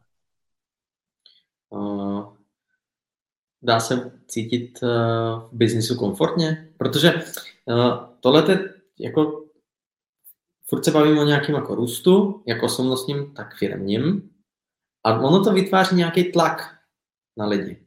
Že tak já teda, pokud chci, aby ta firma rostla, tak musím já růst a něco musím číst, vzdělávat se a tak dále.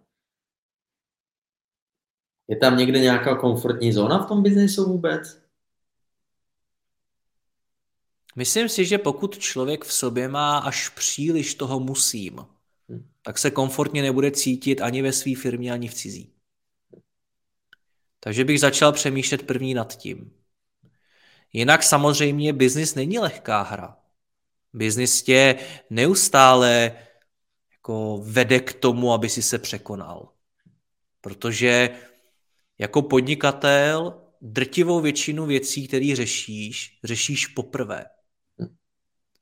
A to je něco, co třeba velká část zaměstnanců si neuvědomuje, že ten podnikatel ty problémy s nimi řeší dost možná poprvé.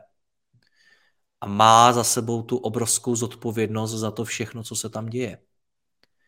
Takže samozřejmě, že je to náročný, současně nikdy nebudeš pravděpodobně úplně jako hotovej ve smyslu, teď už nemusím nic a je jistý, že to bude na věky. To se povede málo komu, že vybuduje firmu, kterou dostane do nějakého stavu a ta firma už před sebou nemá žádnou výzvu. Podle mě to ani nejde. Jo? Zejména v poslední době můžeš poslouchat, co všechno může v následujících letech ohrozit velikány, jako je Google, jako je Facebook, jako jsou takovéhle společnosti. A jsou to pro ně stejně velký výzvy, jako jsou třeba pro tebe dneska jiný ve tvém podnikání, byť samozřejmě v menším měřítku, ale je to stejně, stejně vlastně uh, velká výzva. A ten biznis prostě není nikdy hotový. To tak je. Takže uh, když se začnu cítit komfortně v tom svém biznise, Znamená to tak trošku, že jako začínám stagnovat, nebo... No to zase nemusí, jo. Já si myslím, že to se vracíme k tomu, o čem jsme se bavili předtím, že by si tu firmu měl budovat tak, aby, aby, ti, aby ti sloužila, aby ten tvůj život obohacovala, aby ti dávala to, co ti, co jinde nenajdeš. Aby ti zlepšovala tu životní úroveň. Nakonec to by přeci mělo být to, proč podnikáme. Mně připadá, že se dost často v té společnosti bojíme mluvit o, tom, o těch penězích a o tom úspěchu, ale přece to je ten cíl toho podnikání, tohle to mimo jiné. A, a pokud toho začneš dosahovat a ta firma tu, tu roli v tvém životě plní, tak je to samozřejmě dobře. Jiná otázka je, jestli usneš na Vavřínech. Jestli začneš jako nevidět věci, které se kolem tebe dějou a spohodlníš natolik, že začneš být vůči těm věcem slepej a, a vznikne ti někde nějaký problém a ty si to ani neuvědomuješ, dokud ten problém fakt nevyroste. A to se samozřejmě může stát. A jsou firmy i historicky, že jo, který, který měli obrovské příležitosti, nevěřili tomu a nevěřili, že se, že bude rozmach, nevím, digitálních fotoaparátů, nebo mobilních telefonů, nebo internetu, nebo virtuální, teď třeba, že umělý inteligence a podobně. A ty firmy třeba už dneska neexistují. A třeba tehdy byly velmi úspěšní. Jeden klient, uh, mám klienty, kteří jsou velmi úspěšní. Mám klienty, kteří i nepodnikají a tak dále, ale zrovna uh, jeden klient, který vybudoval velkou firmu, teď bude startup, uh, taky jeden docela slušně velký a právě přišla uh, tato téma.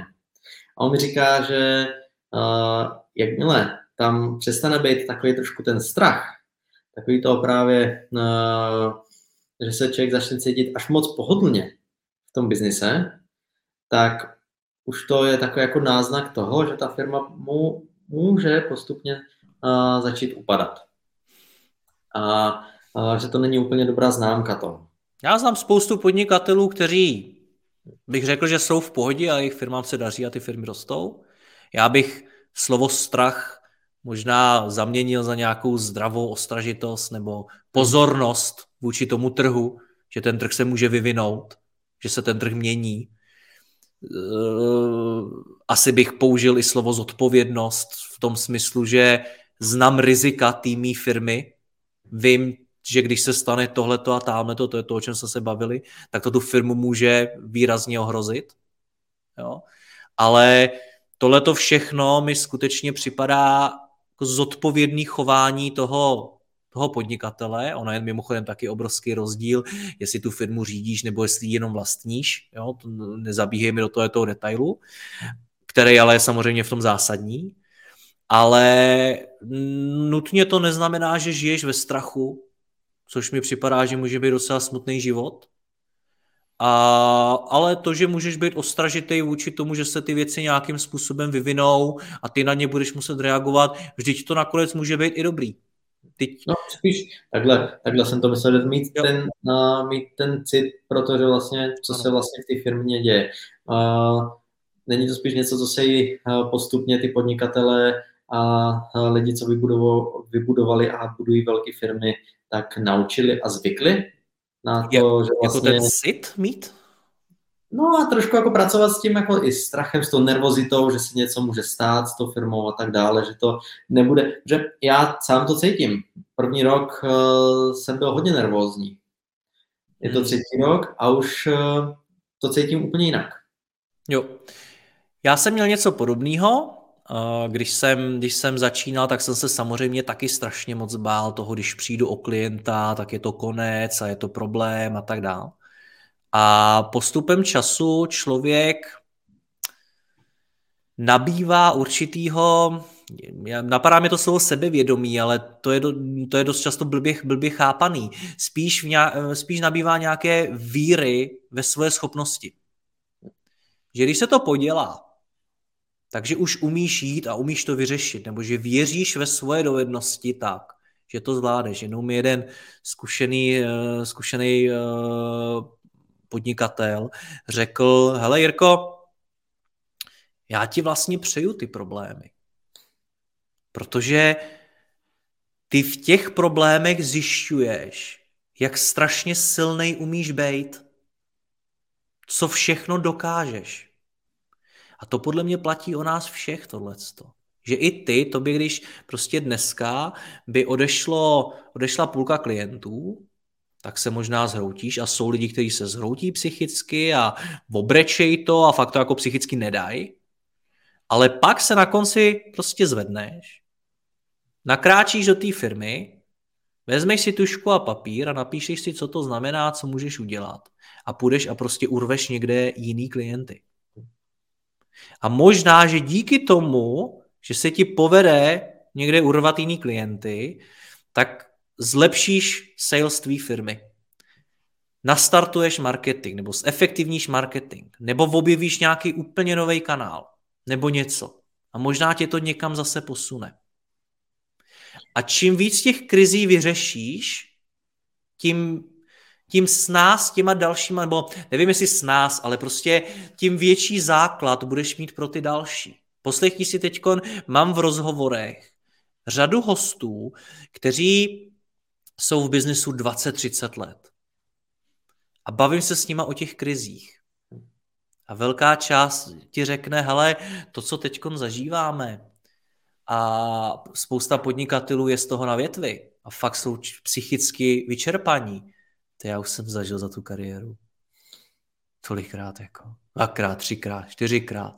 Pak jsme si interně prošli takovýma krizema, ale jsme to nedali. A to, když máš za sebou tuhle tu zkušenost, no tak samozřejmě, já neříkám, že pro tebe ta krize není náročná, ale už si prostě v něčem takovým byl. Zkušenost. Jo, a co jsem tím chtěl říct je to, že nikdo z nás není stejný. Do toho biznisu samozřejmě chodí lidi, kteří mají třeba větší averzi vůči riziku, nebo přesně naopak, nebo, nebo dobře zvládají psychické situace, nebo je nebo psychicky náročné situace, nebo je nezvládají vůbec a podobně. Každý má prostě zase naděleno něco jiného, to je ta startovní čára, o který jsme se bavili. Jo? A ale učí se nějaký věci, zdokonaluje se v nějakých věcech. To, že třeba někdo je dobrý na tohle, to neznamená, že je dobrý šéf, ale pokud chceš vybudovat úspěšnou firmu, měl by si se naučit s těma lidma pracovat a podobně. Takže zase každý prostě máme, máme to trochu jinak, ale ten biznis nás rozvíjí a učí nás to. A pokud máš ty, jak jsi ptal na ty dovednosti toho podnikatele, pokud máš to zrcadlo, kterého se můžeš podívat, máš tu sebereflexi a umíš s tím pracovat, umíš skutečně zamakat na tom, na čem je potřeba, aby si zamakal, tak není, důvod, jako, tak není důvod prostě, aby si se neposouval. Takže jako v podstatě dalo by se říct, že problémy, krize, které trošku jakoby přijdou, tak pomáhají celkovému růstu? No, můžou tě zabít. Jo, no to... můžou tě, to, to, to je ta opačná strana, strana krizí. Zase nebuďme jako, nebuďme až přehnaně optimističtí a sluníčkářský. Jo? Uh, to, že ti ve firmě vznikla nějaká krize, může být objektivní okolnost, která se stala, protože prostě se ve společnosti něco změnilo. Pokud si, nevím, dodával něco na Ukrajinu nebo do Ruska a teď prostě nemůžeš, tak ti skutečně skončil biznis a jako nic tím neuděláš. Pravděpodobně já nevím. Uh, možná si si mohl předem položit otázku, co kdyby se něco takového stalo. Nemám já se proti tomu nějak jistit něčím, nemám tu firmu ještě někam vohnout nebo něco. Nevím, možná si mohl v rámci nějakého svého, teda té své analýzy těch rizik se na tě tím zamyslet. Ale to, že vznikla prostě nějaká krize, je samozřejmě průser, protože ty nevíš, jak to dopadne a může to dopadnout dost blbě a nejenom po té biznisové stránce. Spousta lidí Spousta podnikatelů v krizích dojde k nějakým rozpadům osobních vztahů, k rozvodům a podobně, ke zdravotním problémům, jak fyzickým, tak psychickým, ke, ke spoustě dalších fakt jako špatných věcí, které prostě jako nechceš jako zažít, prostě nechceš je. Takže já bych nerad o té krizi mluvil jako o něčem pozitivním, ale ano, jako to je stejně jako na té škole. Prostě pokud se chceš něco naučit, pokud se chceš naučit vyřešit nějaký problém, tak se to nenaučíš tím, že o něm budeš číst. Naučíš se to tím, že ho zažiješ a vyřešíš ho. Tím jsem samozřejmě nemyslel, že máme vyhledávat ty krize. No, jo, já vím, já vím. Já jsem jenom nechtěl, chtěl ten rozhovor trošku jako vyvážit, aby jsme ne, nemluvili až moc pozitivně o krizích, ale samozřejmě, že jako já, kdybych si třeba jako do firmy chtěl vzít člověka, který mi bude pomáhat řídit, tak bych chtěl, aby to byl člověk, který nějakou krizi zažil. Protože on mimo jiné vidí, co k těm krizím třeba může vést a co dělat v případě, kdy nastanou.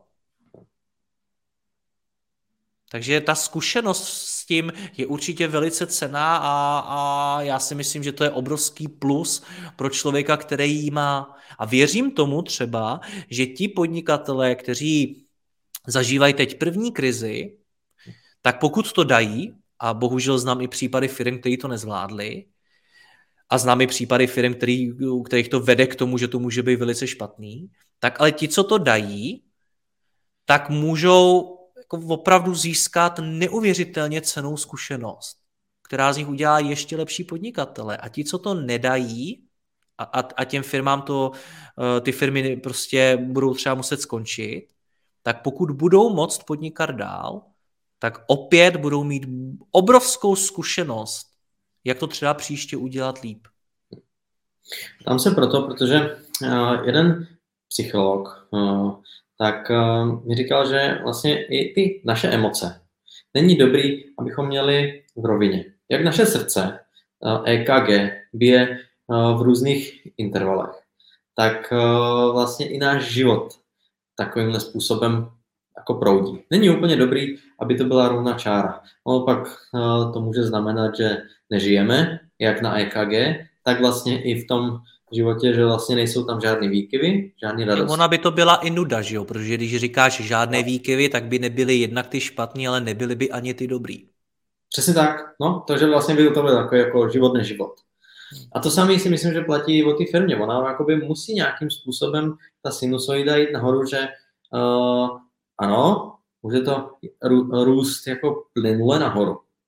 Taky to může padat plynule dolů, ale co jsem si já všiml u své firmy, je, že já nastavím něco, ono se to někde zastaví a stoupám vlastně takhle jako terasovitě v podstatě. Že vždycky něco udělám, ono se to pak dostane na nějakou hladinu, musím zase něco změnit, aby to mohlo růst nahoru. Je to takhle jako běžný, anebo se to dá udělat jenom takovým jako kontinuálním růstem? Podívej se na firmy, na firmy, který znáš, zmiňovali jsme Alzu, podívej se na Alzu na začátku, na Alzu dneska.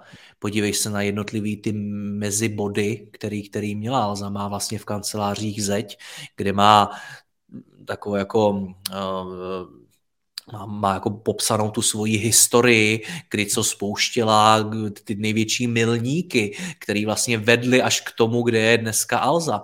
Podívej se na Facebook, jak začínal, kde je dneska, co musel udělat, jak se vyvíjel, jaký rozhodnutí tam za ním byly a, a, a tak podobně. A teď se podívej, co Zuckerberg dělá, už přemýšlí zase nad něčím úplně dalším a, a zase dělá nějaký rozhodnutí, který se hodně lidem třeba i nelíbí. I třeba z firmy a podobně. Takže samozřejmě, že uh, pokud chceš růst, tak ten prostor pro ten růst nějakým způsobem hledáš.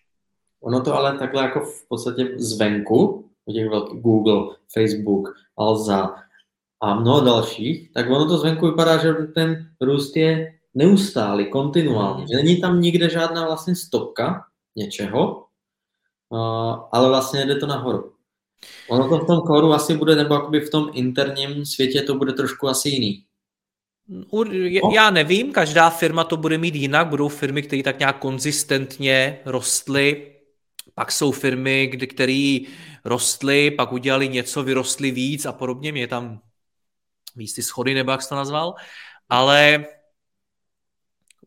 ve všech těch případech je to podle mě o nějakých rozhodnutích, který zatím jsou a o tom, že ti lidé, co ty firmy řídí, hledají prostor, kam by se ta firma mohla dál ubírat a kde by ta díky čemu by teda měla, měla růst, co jsou ty drivery toho růstu, který, na který vsadí. A to podle mě platí u všech firm, ať jsi živnostník, eh, nebo u všech biznisů, ať jsi živnostník, nebo ať jsi malá, velká firma, nebo globální, to je úplně jedno. Všude se ptáš, kde je ten další prostor. V podstatě to je ta, zase ta ostražitost, která by měla být u toho uh, majitele, u toho, co to řídí, aby viděl ten prostor, kam vlastně jít.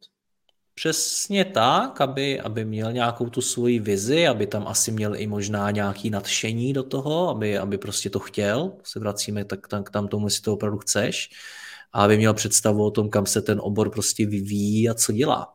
Takže Určitě ano a, a v mnoha oborech a myslím si, že teď je to třeba, to může být zajímavý se i v tom technologickém oboru s tím rozmachem té umělé inteligence, tak uh, se ty karty skutečně můžou jako přeskládat velice zajímavě a, a kdo ví, jak to vlastně celý bude a uh, jak se to vyvine.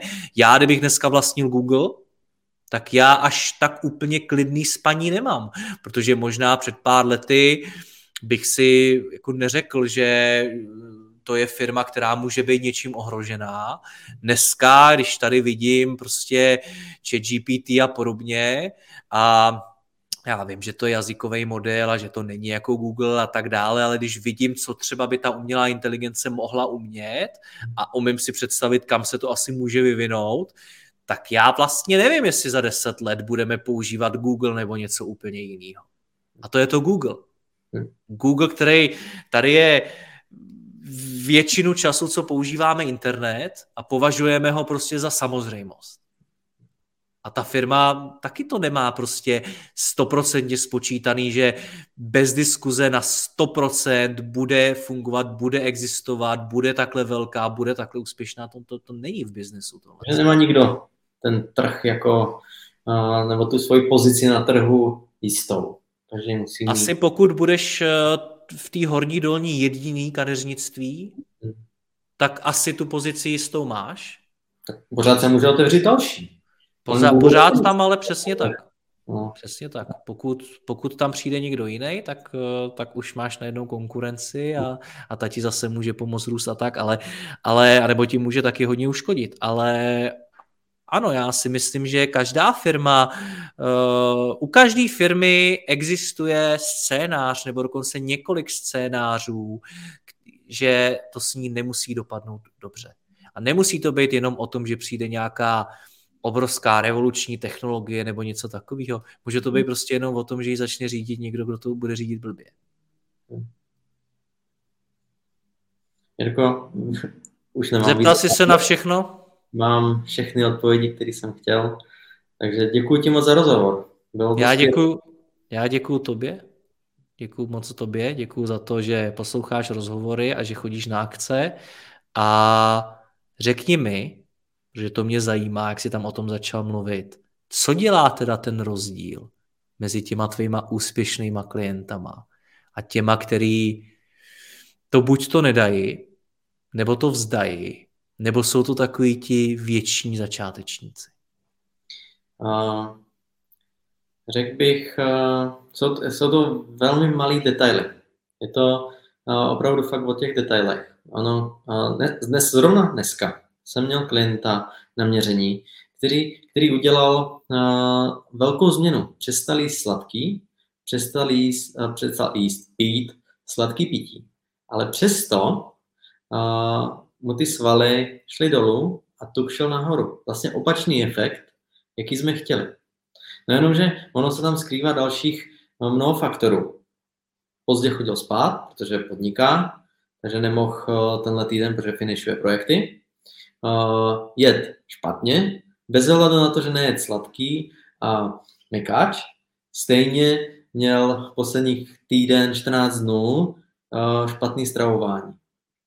Ten rozdíl mezi těma, který to zvládnou a mezi těma, který se trápí, je pořád o tom, o ty vytrvalosti a o ty disciplíně. Dělat ty kroky pravidelně, pořád a nevymlouvat se na okolnosti, které, si, které jsou kolem nich. No, ale já byl zrovna na schůzce a tam kolem nebylo nic, tak jsem si musel objednat zrovna pizzu. To je jak s tou firmou. Hm? tak. No jenomže tam je mnoho dalších řešení, které dneska jsou krásně dosažitelné. Což je například Albert, kde člověk může přijít, koupit si humus nebo tuňákový salát, cokoliv, po případě si může poskladat to jídlo velmi rychle, naházet to do misky, sníst to. Má to jednak levnější, zdravější a rychlejší. No jenomže uh, on ten, uh, to přemýšlení nás, uh, nám to jako nedovolí. Protože my uh, si pokládáme špatné otázky. A řešíme ten problém špatně. Uh, jdeme z opačné strany. Mám hlad, co můžu sníst? Co bude to nejrychlejší, co můžu sníst? A není to to, ta otázka. OK, mám hlad, teď budu v práci dlouho. Co je to, co bych měl sníst, abych uh, byl dostatečně naplněný, dostal do sebe správné živiny, bylo to zdraví a podporovalo to i tu moji činnost, která bude trvat ještě dalších 8 hodin. Opět jako v té firmě. Přesně tak. Ono není velký rozdíl mezi podnikatelem a, a cvičencem. Ono, ten, kdo dokáže dosahovat ty výsledky uh, v, ve cvičení, tak vlastně dokáže dosahovat výsledky kdekoliv jinde. A to hmm. samé platí i o tom budování ty firmy. Akorát uh, je hrozně důležité se naučit uh, uh, využívat ty dovednosti, které využíváme v tom prostoru ty firmy, využít je i v prostoru toho našeho reálného života. Což je a to mě, to mě taky strašně zajímalo, když jsme si povídali. Z toho se na chvilku vezmu ten, ten můj job zpátky, jo. Pohodě, jo. uh, ty seš fitness trenér. Člověk, který celý život trénuje. Má tu disciplínu, umí se řídit pravidly, umí se do toho přinutit, umí dosahovat výsledků, mít nějakou vizi, kam se chce dostat a tak dál. A umí tvrdě makat. Jaký to pro tebe je podnikat? To je úplně jiná disciplína na druhou stranu. Je to, uh, je to výzva. Je to výzva jako každá jiná. Uh, já jsem to trošku přetransformoval z toho závodění, co jsem jezdil na kole, tak jsem vlastně ten můj uh, competition nebo tu můj jako uh, soutěživost přenes z toho sportu do toho podnikání. Přenes, já jsem vlastně uh, zůstal pořád v tom samém prostředí v mé hlavě, akorát jsem změnil obor, v kterým to dělám. Není to sport, je to podnikání. Takže uh, jenom zrcadlím zase. Hmm. Jenom, jenom mám zrcadlo a vlastně dělám to samý. A jaký to teda je? Ty máš tu firmu nějaký dva, tři roky, tak okay. jaký to je podnikat? Uh, je to dlouhý. Oproti uh, tomu tréninku, kde ty vidíš výsledky, uh, no vlastně ani není. Je to vlastně to samý. Protože když si vezmu, uh, že jsem trénoval na mistrovství světa, který bylo jedno, tak uh, jsem uh, musel to dělat tak 6-7 měsíců dopředu. Jo? Ale jediný rozdíl v tom je ten mílník. Vlastně já tam mám konkrétní cíl, který dosáhnu, dostanu se na to mistrovství světa, uspěju, neuspěju, to už záleží na tom, kam si ten cíl přesně dám. A pak přijde ten klid. Ale pak přijde znova ten samý cíl. Ale v tom biznisu je to trošku jiný. Že ty si ty cíle můžeš nastavit. Ale ty seš ten, který si je nastavuje, nejsou někde daný. Mistrovství světa, olympiáda a tak dále. Ty si vytváříš ty cíle, ale vlastně, eh, když ho dosáhneš, tak automaticky tam musíš jít hned dál. Hned tam je hmm. další něco. U toho sportu to úplně až tak není. Protože tam máš uh, pravidelný ty milníky, pravidelný ty závody, ty soutěže a tak dále, které jsou daný. Ale u toho podnikání mi to až tak moc jako nepřijde. Hmm. Sám podnikáš, sám máš firmu, takže rozumíš naší řeči, rozumíš řeči mých posluchačů a rozumíš tomu, čím si prochází, co žijou a podobně. Co bys jim jako fitness trenér vzkázal? Co bych jim vzkázal? Uh, že je to jednodušší, než uh, to podnikání. Že jednodušší, než řešit jiný uh, komplikace, jiný cíle jako jsou třeba zdravotní. Jak jsi sám zmínil, tak já jezdím pomáhat vozíčkářům. Sportovníků vozíčkářů, tak má možnost, nebo i chtějí, aby lidi jim chodili pomáhat asistovat. Je to dobrovolná činnost a tak dále. A tam je krásně vidět to, že oni řeší úplně jiný problémy. A to podnikání, my si stěžujeme kolikrát sami trošku jako v hlavě a musíme si uvědomit, že je to taková jako naše hra. My jsme si zvolili, my jsme si určili, my jsme si řekli, že budeme podnikat. My tam nemusíme být. My můžeme se zaměstnat, ale je to naše volba. A to je, myslím si, že když si to tohleto uvědomíme, tak najednou celkově to může být jako jednodušší. Jakube, kde tě moji posluchači najdou, kdyby chtěli schodit ty špeky, o kterých jsme se bavili, nebo by se chtěli prostě jenom dostat do lepší kondice, tak jak jim v tom můžeš pomoct a kde? Je to uh, Centrum psychosomatické medicíny, takže není to jenom o tom uh, jít a zvedat činky, ale je to o tom komplexním nastavení těla.